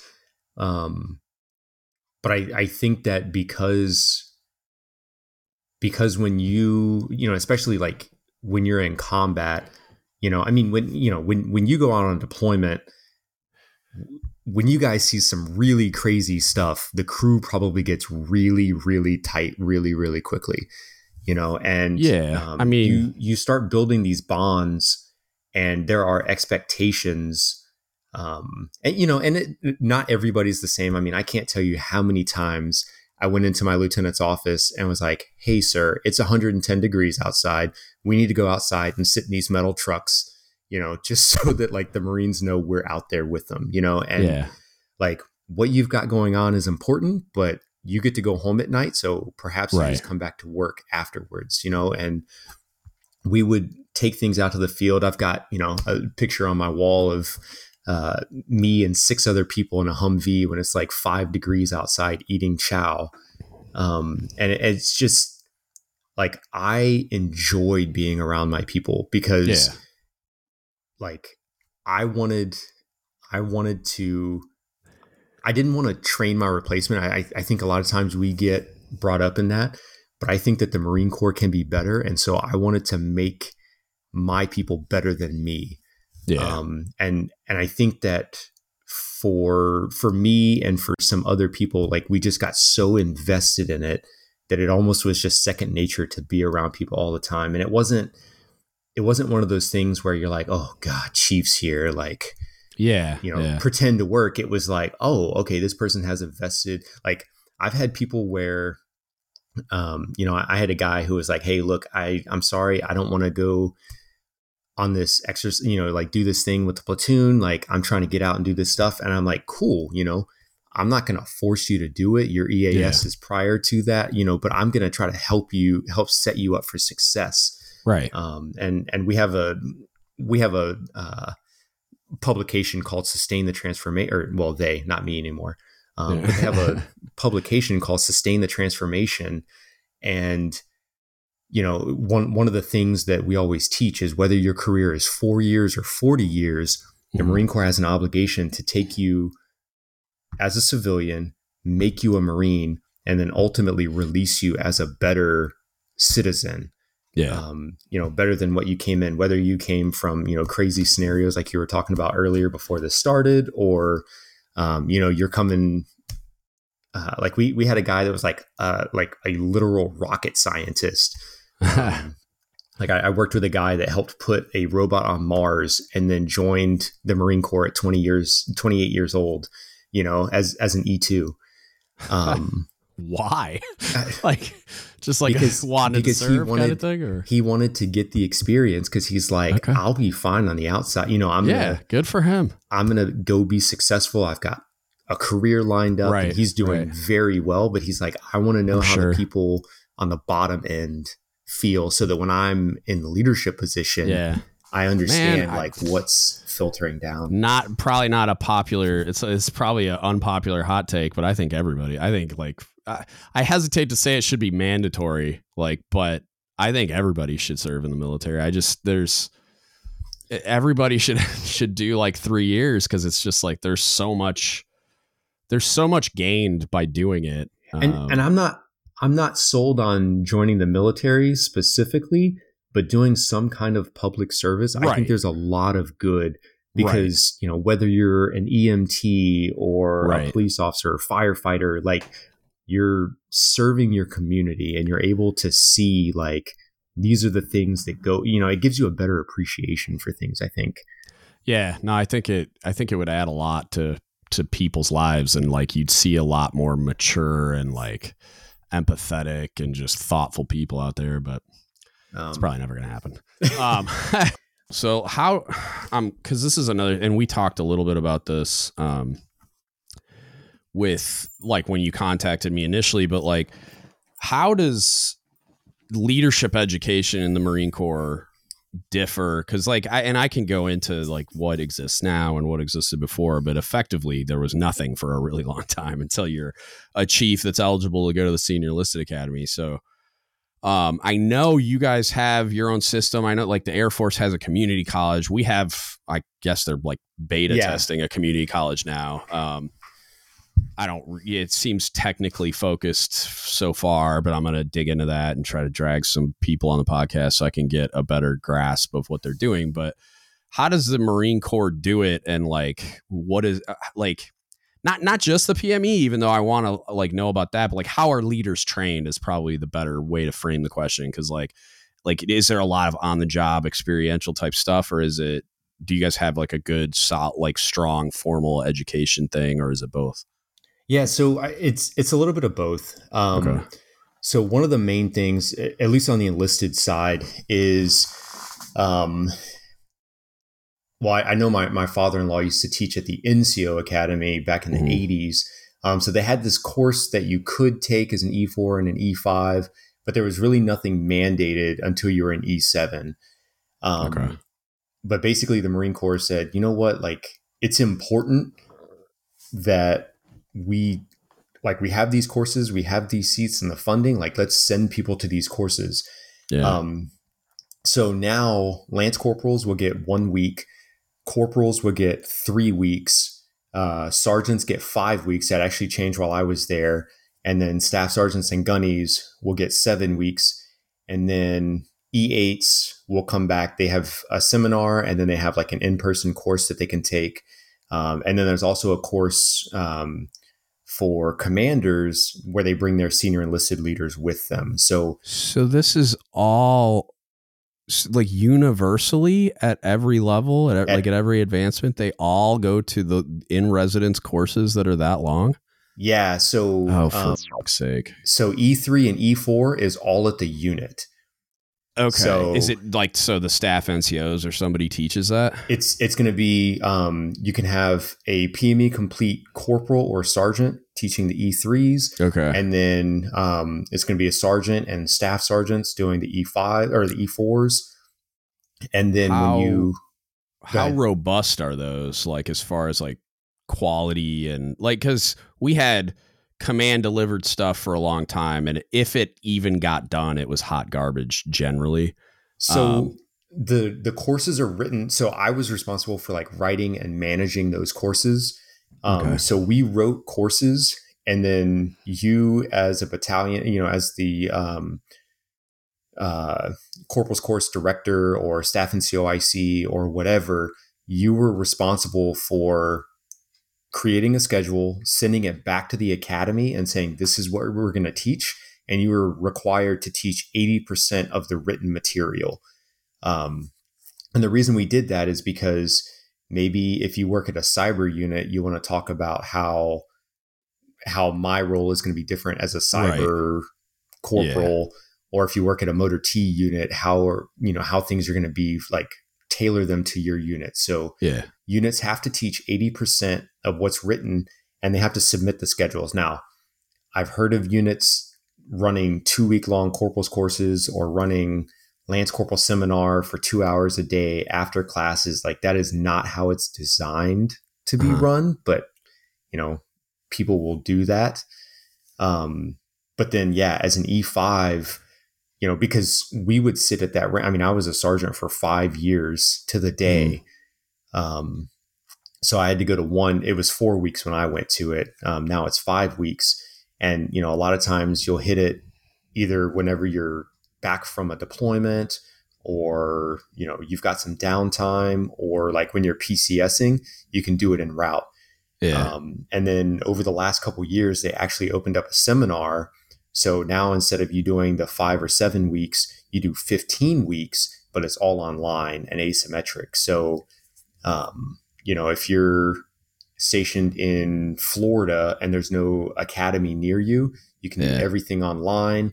I was at Camp Lejeune in Quantico when I did my E6 and E7 one. And so, um, how is it delivered? So, um, you have all the curriculum just like a college course mm-hmm. and you do your you do your work and everything and then you come in one day a week and actually sit with an instructor um, and and Well, if your you're class. If you're remote, how do you? Is it like a Zoom meeting or something? Yeah, if you're if you're remote, um, it'll be based off your geographic location. So everybody on the East Coast that's doing it remote Mhm. will dial in for three hours. Um, it's not on Zoom; it's on um, Adobe Connect. But yeah, you do like a Okay. video conference thing. So for the going back to the so you said like they have to do eighty percent of the curriculum, submit a plan to get approved. It's required, whatever. Like for us, it was it, it was required. There was a the the course is supposed to take this long, and it had like a guide and a and training objectives and all that stuff. And people just didn't do it. Like they just went into Fleet Temps and like logged it as done um because it was required before frocking like before they put the rank on they had to do the the level of indoc that was applicable Yeah, and like units just wouldn't do it because they just didn't think it was as important as all the other stuff they had to do so like did do you have you seen or heard of that or do you ever run into that issue or is it pretty robust across the entire marine corps where they're just like they take it very seriously and and get it done so it it's a check in the box, but a lot of places will get it done, and you'll you'll Okay. see you'll see units. Um, so we had a unit on Camp Lejeune that just ran courses all the time.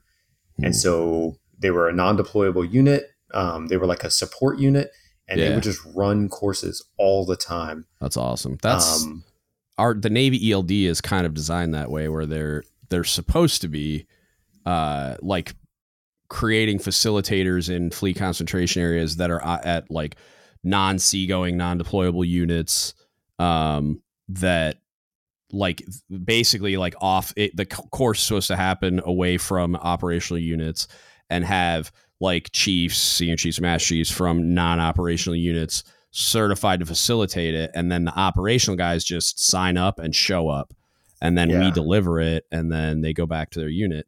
But it's like from what i can tell at least up to this point and it, a huge part of it was covid just blew a hole like the size of the titanic in the program's rollout. But as far as i can tell it's like most places are not doing a great job of getting facilitators certified and and actually having courses available. So they can't make it mandatory because we don't have the infrastructure to support Right. it. And i uh, you know i hope they fix that. And i i also hope that they leverage this navy community college platform to deliver it remotely like you just described as well because i think that while I would prefer it be in person, obviously, it's there's still a lot of value in doing it that way, and I think Right. it, it could it could take away a lot of that pain. And then there's you know people remote and like Diego Garcia or something that could do you know they could still do it, and it, there's no excuse for like oh well I wasn't near an academy like you can do it that way if you have to. But yeah, and, yeah. and I you you also get the added benefit. You know, people always talk about transformational leadership and how it's better than transactional leadership, and yeah, you know, I kind of scoff at that because sometimes you need to be a transactional leader, and you know, you need to have relationships and network with people, right, and you know, like I still talk to people that I went to sergeant's course with in 2014. You know, like yeah.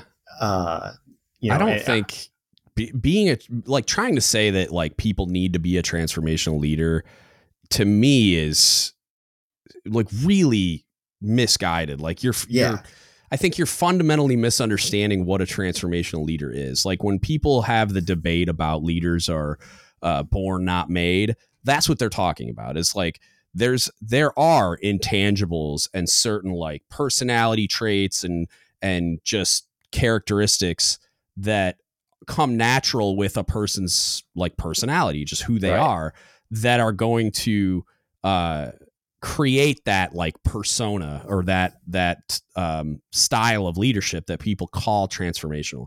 I don't. Could you teach some of it? Sure, you could. Like you could pick up some of the the concepts that might create uh, just this crazy, amazing work environment and really strong team without some of those characteristics people would define as like uh, the type of leader that qualifies as transformational and and then because of that by de- definition would be pointed at as a transformational leader but like i don't when people say that i don't think that I think what they mean is like those intangibles. And most people aren't that. Like most people in leadership positions are not going to be that. So to try to create that unrealistic expectation is just like stunting the growth of the leaders that we actually have. It's like you're not going to be that if that's not who you are. So what can we do to leverage all of the strengths and tools that you do have and what things are very teachable and coachable and whatever that we can add and build you into a fully functional leader that is like you're going to operate best in what like I don't want to say comfortable but like what you're good at like everybody's got different sets of skills and different things that they're just going to be better at than other people like I can stand in front of a gr- group of people and talk and like get them fired up. I have a loud booming voice. I look the part, all that kind of intangible crap. I'm I have that. I know guys that are the polar opposite of me and their department would have laid down in traffic for them yeah. if they thought it was in their best interest. And he was my buddy, he was I talk about him a lot. I mean, he was like kind of squishy, losing his hair, looked like he was 40 and he was like 29. Like real soft spoken dude. Um, kind of almost like mumble talked really softly and uh, was very like he would get frazzled very easily and kind of like almost like panic react to things and try to go into compliance slash people pleasing mode with like like upper leadership he'd get like spooked and be like ah, ah, ah and try to like start doing whatever he thought they wanted um but this dude would give you the shirt off his back if he just thought there was a stiff breeze. Like you might need it. So here, I'm to walk around without a shirt just because I think you might need it later. Yeah. Like he was just the best dude. I I love that guy and his people would have t- taken a bullet for him. And so it's like I point at him as like an example of like that kind of stuff is not necessary. Like, right. is it nice? Is it appealing to a large group of people? Sure. But it's completely unnecessary to be wildly successful at leadership. Yeah. And, and I think, um, I, I think a lot of times we glob on to those buzzwords. Yeah. And because somebody has said transformational leadership and, um, you know, like that's, that's what we need to be. People are like, yeah, that's what, but in reality, like not everybody is going to be, yeah, you know, the the next General Mattis or you know, yeah. like like you're gonna have people who are quiet leaders who do a good job and you know they may never know their impact i mean i had some leaders like you were just talking about that you know will probably never know their impact um, mm-hmm. and then i've had other guys like when when i was out in bridgeport I got the opportunity to be um, uh, a trusted agent. So I knew what red forces were doing and what blue forces were doing. Mm-hmm. And I went and listened to this captain who uh, was given the the role of like putting together this unit to be red forces for like the entire East Coast. Mm-hmm. And he was like, I need to find all the people who are about to get ADSEPT and basically put together this group of like unlikely people had probably the most motivated like company in the Marine Corps. And I listened to him give a speech and I was like, you know what? I don't want to be on Blue Forces anymore. Like, give me an AK. yeah. Um, you know, and and he was this unassuming guy. Like the first time I met him, they were like, Yeah, this captain's gonna lead. Like, dude didn't say a word. He was just real yeah. quiet and meek. And then I heard him give this speech, and I was like, Yeah, like yeah. blue forces can die, you know? yeah. um, that's funny. But but yeah, so uh, and, and, and maybe that's one of the reasons. Uh, you know, we were talking earlier about like leadership up through the ranks. Maybe that's one of the reasons that it kind of permeates is because as an E three, E four, you're getting that, um, and like I said, you're getting that within your unit. But then E five is really where you start making your money. Yeah. Um, so in so I got there in 2017, and my colonel, absolutely incredible. Um, he wrote me a letter of recommendation for OCS, like really great guy. Nice. Um, and and Colonel Williams just said like, we need to change this, and I don't know how we need to do it, but we need to do it. And so I said, hey, have y'all called the Air Force? Because they just changed two years ago. mm-hmm. and uh, everybody's like, "Oh, we don't need to call the Air Force. Like, we're better than them." And I was like, "Yeah, okay." So Stupid. I called the Air Force and I was like, "Hey."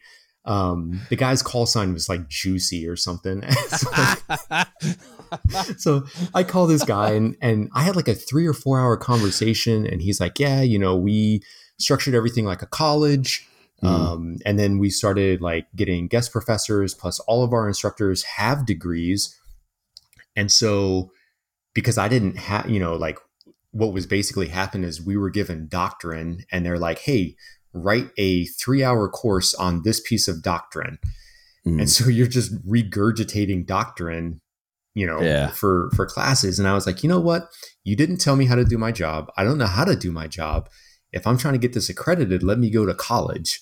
So mm. I went to a couple of the colleges in the DC area and was like, okay, if you, you know, to like all their um, doctorate professors and was like, if you were teaching people who are like mid-level managers they've got a team of 30 or less people what kind of principles would you teach them? And so we started writing on transformational versus transactional leadership and kind of making the point that you need both. Like you need to understand when when to leverage relationships and when to yeah you know, like how to do certain things. And um, another thing i wrote on was emotional intelligence and personality mm-hmm. profiles Yep. Um, and and I'll never forget one of the reviews was I'm a gosh dang staff sergeant in the United States Marine Corps. I will never use emotional intelligence. Ah. And I was like, but but the th- like that means you didn't uh, understand the lesson. That's because you don't have any, sir. and, and, that's what we're trying to fix. Yeah, and and so oh wow, like I've I've had I've had uh, you know Marines of mine or, or people that knew me that will like text me a picture of like my name on top of the lesson and they're like you actually wrote this? And i'm like yeah like but that's because like like like i said earlier with, with some of my junior marines like i wasn't trying to train my like i wasn't trying to make you my replacement. I wanted to make you better than me because i've got my flaws. I know the things that i've messed up. But if i can make you better yeah then you have the opportunity to make the next people better you know and so I may not be able to change the entire organization, but we can change the organization. You know, like right generations down the line, we can we can do that, and that's that's a vision that Colonel Williams had, uh, and he's probably the only person I'll call by name, um, just because he was incredible. Okay, and uh, and you know when when the commandant and sergeant major of the Marine Corps came down and they were like, "Well, Colonel, when are we going to see the changes?" He said, "You know, in 20 years." when a sergeant that's going through this new course is the sergeant major of the Marine Corps. That's when yeah. you're going to see the change. Yeah. And yep. uh and a lot of people didn't like it. You know, I mean, yeah. we we removed drill and people were like, hey, you need to go out there and pop sticks. But the colonel said, okay, well, if a sergeant is going to be advising a lieutenant, what is the lieutenant learning? And how can we not water it down, but how can we translate that to a sergeant so that when the lieutenant is talking about things, the sergeant can respond intelligently right. to the person they're supposed to advise. And so every lesson we wrote and every um, school that we wrote, so sergeant school for E5, career for E6, and um, advanced for E7, every school that we wrote was based off of that premise. Like, yeah. who does this rank talk to? Right. Uh, what should they be able to talk about, and how do we improve the communication between commissioned and non-commissioned officers? Every Gosh, single lesson got to I like that. it. Yeah, that, and that response is, I like it. It gives me a tremendous amount of hope. Shout out to Colonel Williams. Uh, that at his level, and somebody that's in charge of developing the curriculum for a branch of the armed services understands that and is willing to like tell general officers or flag officers like hey this is how this works. Because the only way that you fix what in my analysis is like an institutional problem in the navy with leadership development and education the only way you ever fix the problem is by understanding that it's going to take a generation at right. least before you start seeing the like the benefits of the course correction. Like it's going to take institutional level change that you're only going to see the the the literal change of like the procedure and logistics of what's needed you're only going to see that at the beginning on the surface and then you're just going to have to stay the course and have faith that in a generation there's going to be somebody like there's going to be a lot of somebody like we're going to breed a lot of these problems out of the system by educating the junior people so that when they're in leadership positions they're not making the same mistakes but it's yep. that no one seems to understand that or be willing to even have the conversation. Uh, like it's it seems like we're allergic to talking about leadership development and education in the navy. Yeah. Um, everybody wants to be hyper and you'll see it.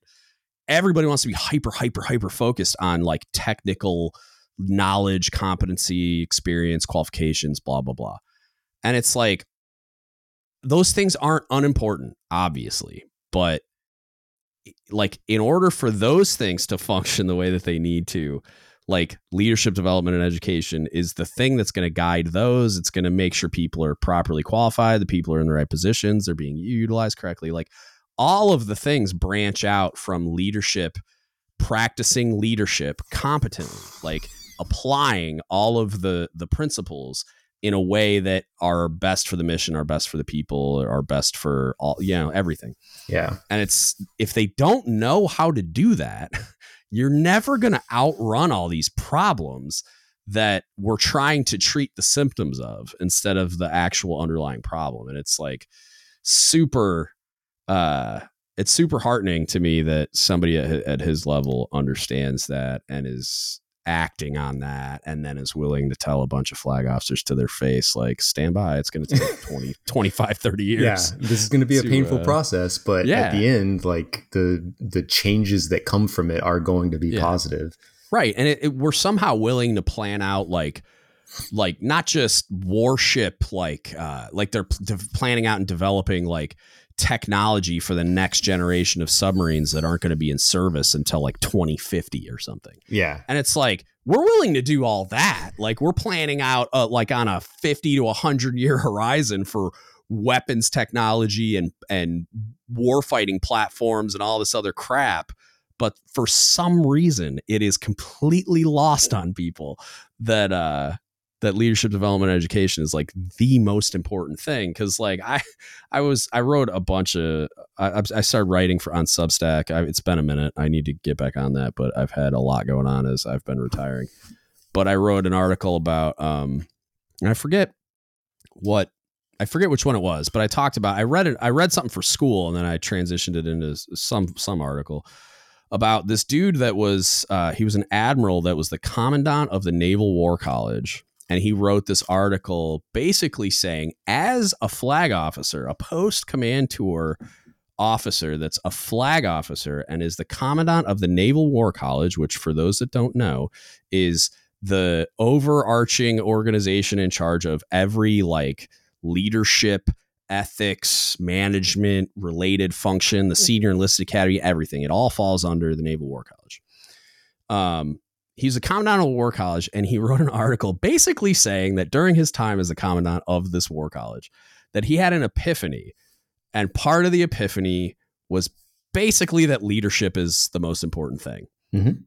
and i'm just like great that's that's great that you finally figured this out and i'm not trying to troll too hard but like because i'm sure he didn't like it's not the first time he's ever thought that leadership was important but I was sitting there reading the article, and the thing that that jumped out at me was that he was talking about it like, oh, I just realized that developing leaders is like the most important thing that we can and should be doing. And I, am like, oh my God, like they don't even know.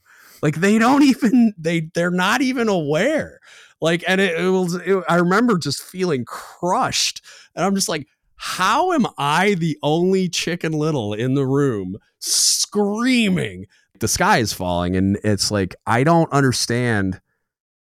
Like, am I a unicorn? Am I the only one? Because I know, like, I'm not the only one that feels the way that I feel, but I often get a lot of a lot of the positive feedback that I get, especially from Chiefs, which is the lion's share of it, is like I'm speaking what they're thinking, I guess. So it's not that I'm the only one that feels this way, but a lot of the times I think that I'm the only one that um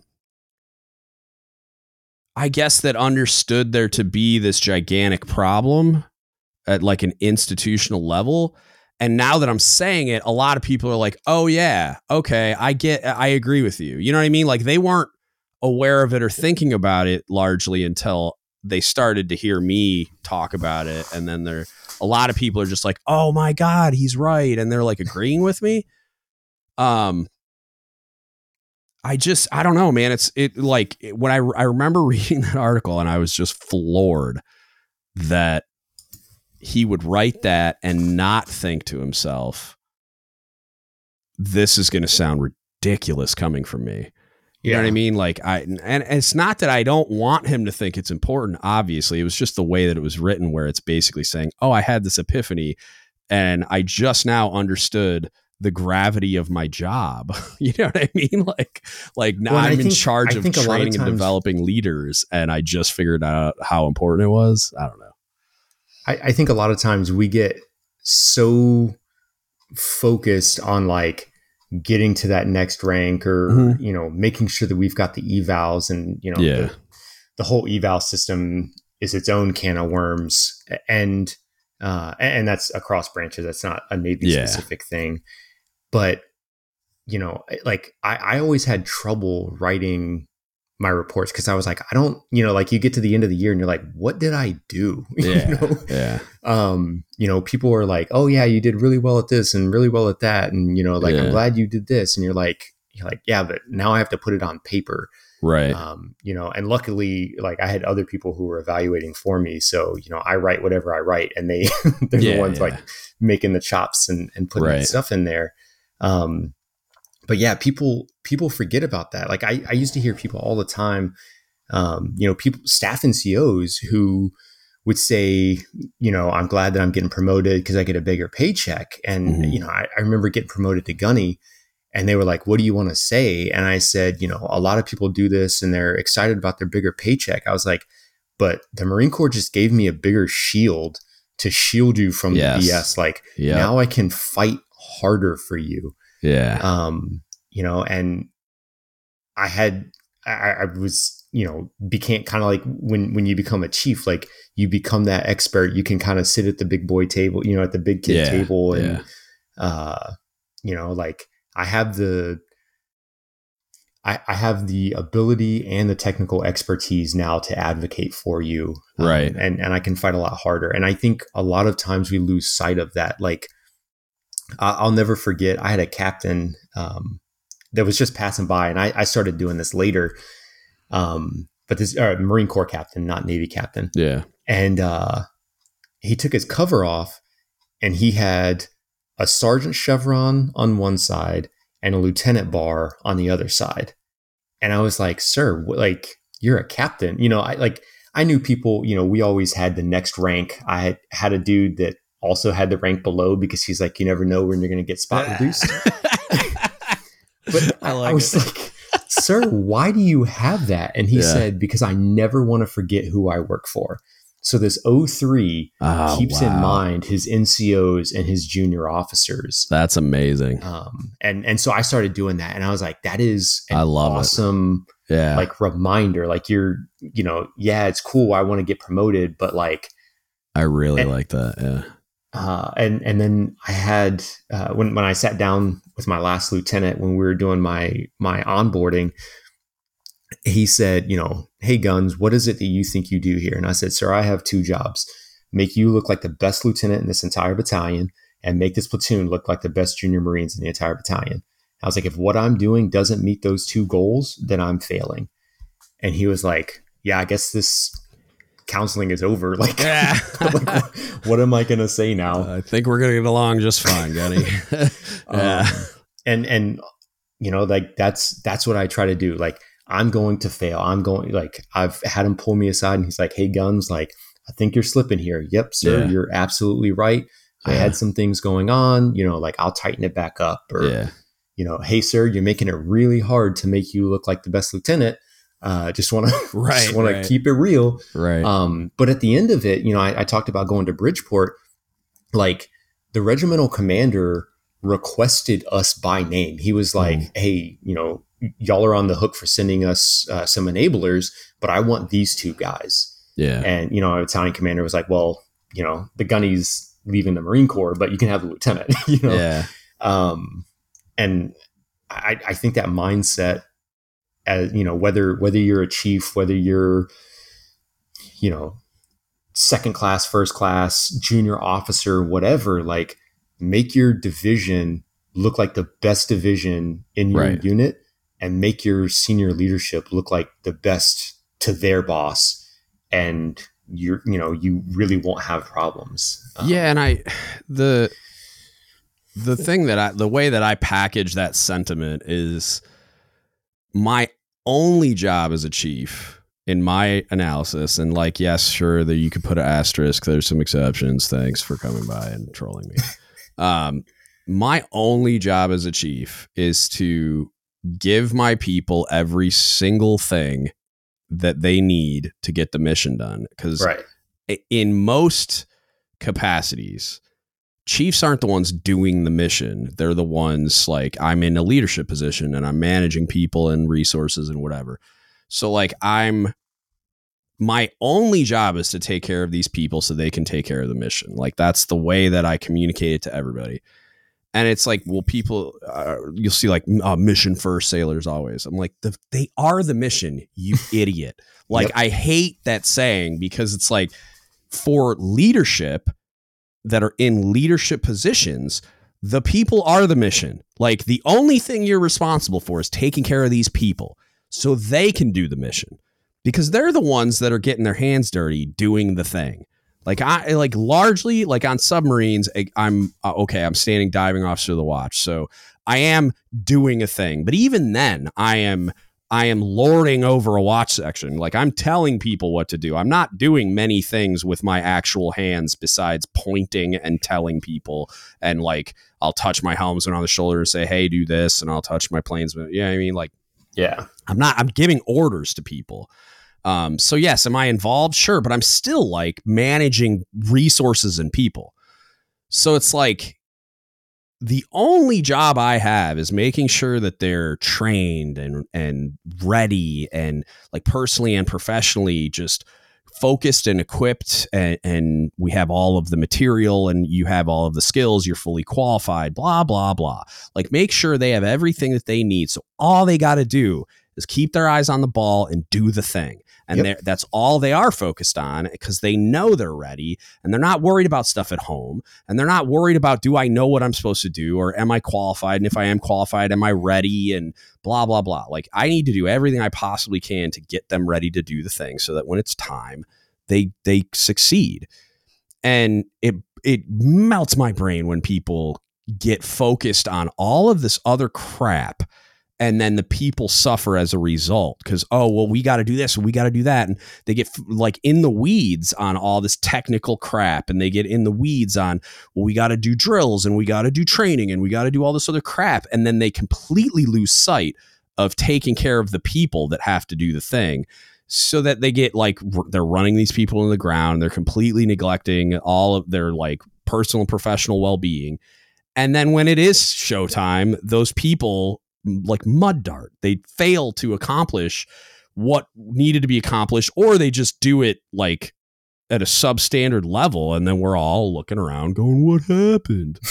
It's like they, they are the mission dummy. Like and it, it i just I it, I struggle to understand like why any leader doesn't grasp that, and it it it I'll never stop saying it. It's it's, just like that's the most important thing.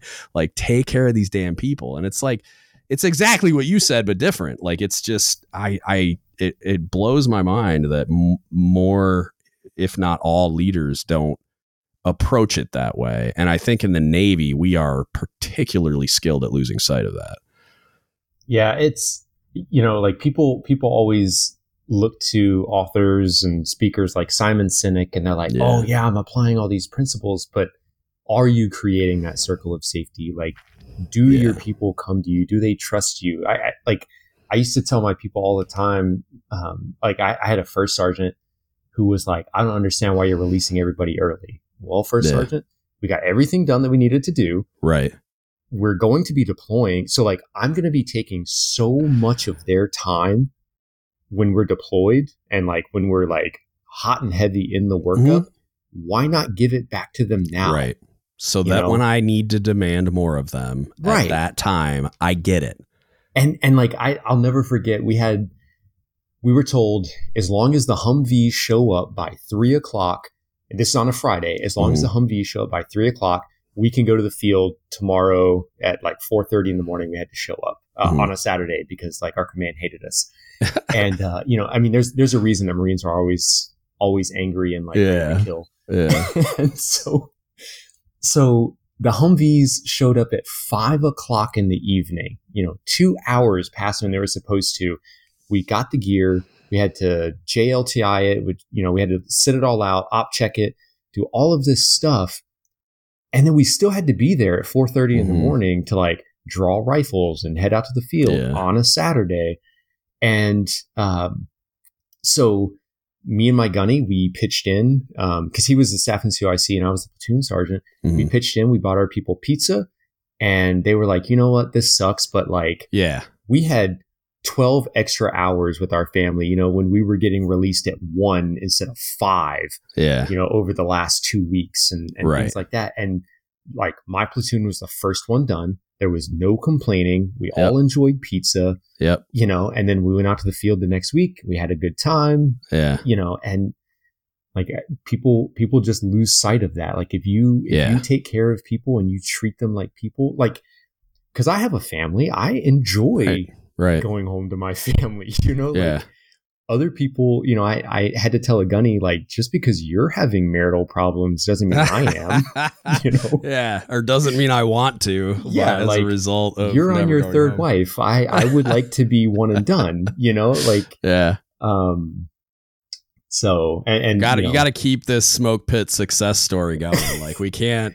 We, It- we got to keep yeah. giving these brand new Marines hope. Damn it! not only was it, it a can smoke work. pit, it was a DLI love. like, oh my god, that's so great. Like, uh, I need to have later. I'm having you and your wife on, and we're gonna talk about the smoke pit love story. That's what I'm gonna call the episode, and it's gonna be amazing. uh, gonna be it like, they're- after a they're real. It Run does to happen. Orders. It was. I, I posted a picture on Reddit a, a while back. Oh my Uh, god, that's I so like good. blurred out our faces and stuff. Yeah. But yeah, it was. That's so good. I So. love it. Um, so the last thing I'm going to end with this, like the last thing I'm curious, uh, what are you the most uh, worried, concerned, scared about as you make this transition uh, to not just being an officer, but like now you're a naval officer and you so you're new branch of service and then totally new leadership uh, mechanism, I guess. Like, what are you the most worried about as you go forward? So, I. I think probably not being able to make a difference. Um, and like I said earlier, you know, like with with education, and, and part of the reason I reached out to you, and I'm glad that we got to talk about PME.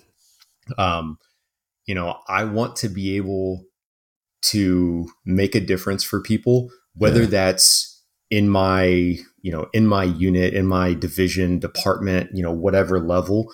Um, but if I can help spur institutional change, Yeah. um, for the better, like I'm all about it. Like I, I would love to be part of like experimental programs, um, because I think like that's that was part of my selling. And like when I wrote my motivational statement, that was one of the things that I talked about was being able to improve things because Mhm. there there are a lot of areas where I think we fail our sailors. Um, you know, going back to that leadership thing, like looking at, uh, you know, there was somebody posting about his TA getting denied for no reason. Like, Yeah. you know, can we change TA? Uh, you know, like reduce that three year gap. can you know if we can institute PME at lower levels and make it worthwhile, can we put people on the path to a degree? Um, Right. You know, like how can we use Naval Community College to like really set people up for success? Because I think education is extremely important. And while the Navy doesn't, or at least that I've seen yet, have that sustain the transformation mindset, Mhm. um, I think as military leaders, we have an obligation to all of our sailors to help them sustain that transformation. Because at the end of the day, we can't keep all of our junior sailors. Like right. the lower ranks have to get out. Um, but if I can send you, if I can send you packing with something tangible and improve your quality of life, uh, I, I think that's uh, that's a success in my, you know, like I've I've been successful in my book, and I think my biggest fear is probably not being able to do that. Uh, is it because like so in the officer position you're not going to have like as much access to junior sailors, or is it just like just a fear of the unknown? Like, eh, will I have the chance to do it, kind of thing? Yeah, yeah, because I, you know, in the Marine Corps, I understand who to talk to, where to Right. go for things. Okay. Um, but now that now that I've transitioned to the Navy, um, it's it's similar, but it's not quite the same. Yeah. Um, and so now I have to figure out a new structure, and I'm you know I'm up against the clock because I've been in for 13 or well 14 years now. Yeah. So I have at the most 16 years left. Um, it, if my wife allows me to stay Yeah. that long, uh, you know, the, the CO gets to make those calls, but, right. Right. um, you know, if I may not have that time to, to be able to make those changes, but if I can, if I can start figuring things out and maybe it crashes and burns, maybe like I'm told, Hey, we're not going to do this, but if I can try, Yeah. you know like i've done what i can if i can like get other people to the point where they can pick up where i left off maybe i'm not the one that can get the wheel in motion Mhm. but if i can inspire other people to do that um yeah, Yeah. I, I think that's a success in my book Yeah, well, I, that's how I look at the podcast, and I'll tell you what, man. Like, I'm about to be going real hard in the paint with like creating other uh, lanes and content, and i want to eventually create courses and all that other stuff. So I will definitely be calling on your expertise on uh, on that kind of stuff. The, the job that I got hired for, it'll like we're going to be doing curriculum stuff, and I'll be working with like instructional design people. So I'm excited Yeah. to learn those things for that exact reason is like I want to eventually create a curriculum like uh, somehow and I I don't know how I want to deliver it yet. I don't know um like what different modalities I want to use and and even what I want to do the courses on yet, but um, I'm excited to learn a lot about it because they're they're very focused on like e-learning things and Yeah. and uh, all the different like tools you have for delivering things remotely or electronically or whatever. And so I want to like I'm excited to learn all those things, but like you already have experience doing a lot of that stuff. So like, yeah, uh, it's funny how you meet people that uh r- like right around when you need uh those types of things because like that's been my whole experience over seven years of doing this. Is I just I just fall into things like I just go from one thing to the next thing to the next thing and it progresses in this logical pattern and I just end up talking to these people that like can point me in the right direction or are will like Andrew willing to do the foundations episodes um, even though it's been a minute. I'm just saying Andrew let's go. Um but he said he was going to do one on uh, emotional intelligence I think and I'm still waiting yeah and and like i i heard that on that on that podcast and i got super excited Yeah. about it because yeah. you know like that's that's was my jam for you know about nine months when i was like developing uh these courses So uh, Andrew, either one, uh, we're both looking at you with our like what the eyes, or two, uh, you're about to be replaced, bro. So I'm just saying. nah, I'm playing. I'm playing. Um, but yeah, man, no, I I will definitely uh try to drag you into this realm. Uh, and I think, dude, I, one of the reasons I even brought bring that up is because one of the things that kind like I, I never went into this thinking that it was going to become uh like what I do. It was just something I was doing as like a Just a passion project on the side because I Yeah. saw a need that needed to be addressed, and it was just like the. I thought I was just kind of like uh, finding a new way to solve a leadership problem, and I never thought. I thought I'd kind of create this library of things like these resources for sailors, and then just like keep it up on the internet and stop doing it. And here I am, seven years later, about to like try to expand it out and all these other things, and and just continue to be as useful as I can be. And it, but it's become like a like a new mission for me. It's like we're going to step into the role that the Navy was in a lot of ways, as far as like the fulfillment that I get from making that difference that you're talking about. And Yeah. um, I, there's a lot of different ways to do it, even if you're operating a little bit outside of the lifelines, like I have been for a while. But I can tell you, like, I know I've made a difference, and I don't think that. Like I don't think that I haven't left a mark on certain people in a positive way uh, as a leader like directly in the like the people that I've worked for with, you know, whatever. But I can tell you that I think as far as correcting things on that institutional level, I I don't think I made any mark like while I was on active duty, but I think that through this platform, um, I've made a way bigger impact on a way larger group of people.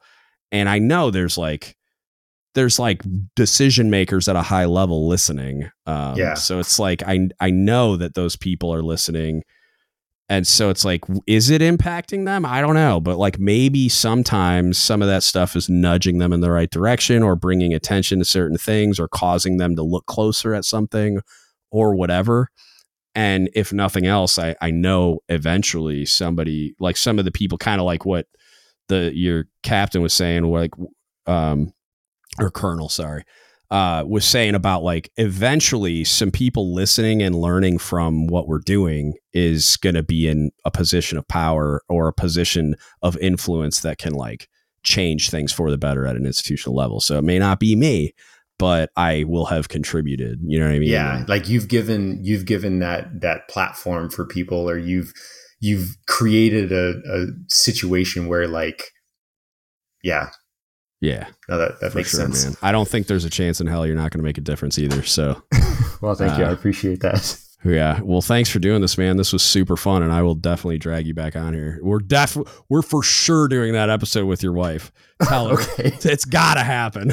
okay i'll let her know yeah she she texts me she texted me um probably like 10 minutes after we said that um um, Oh, because she heard you or something. yeah she heard me Oh yeah, it's happening. because she's she's in bed and she Yeah. was like really like you can come back from that mistake Uh, well, I, Mo, it's because everybody has the opinion that that is only ever going to end badly. right Turns out.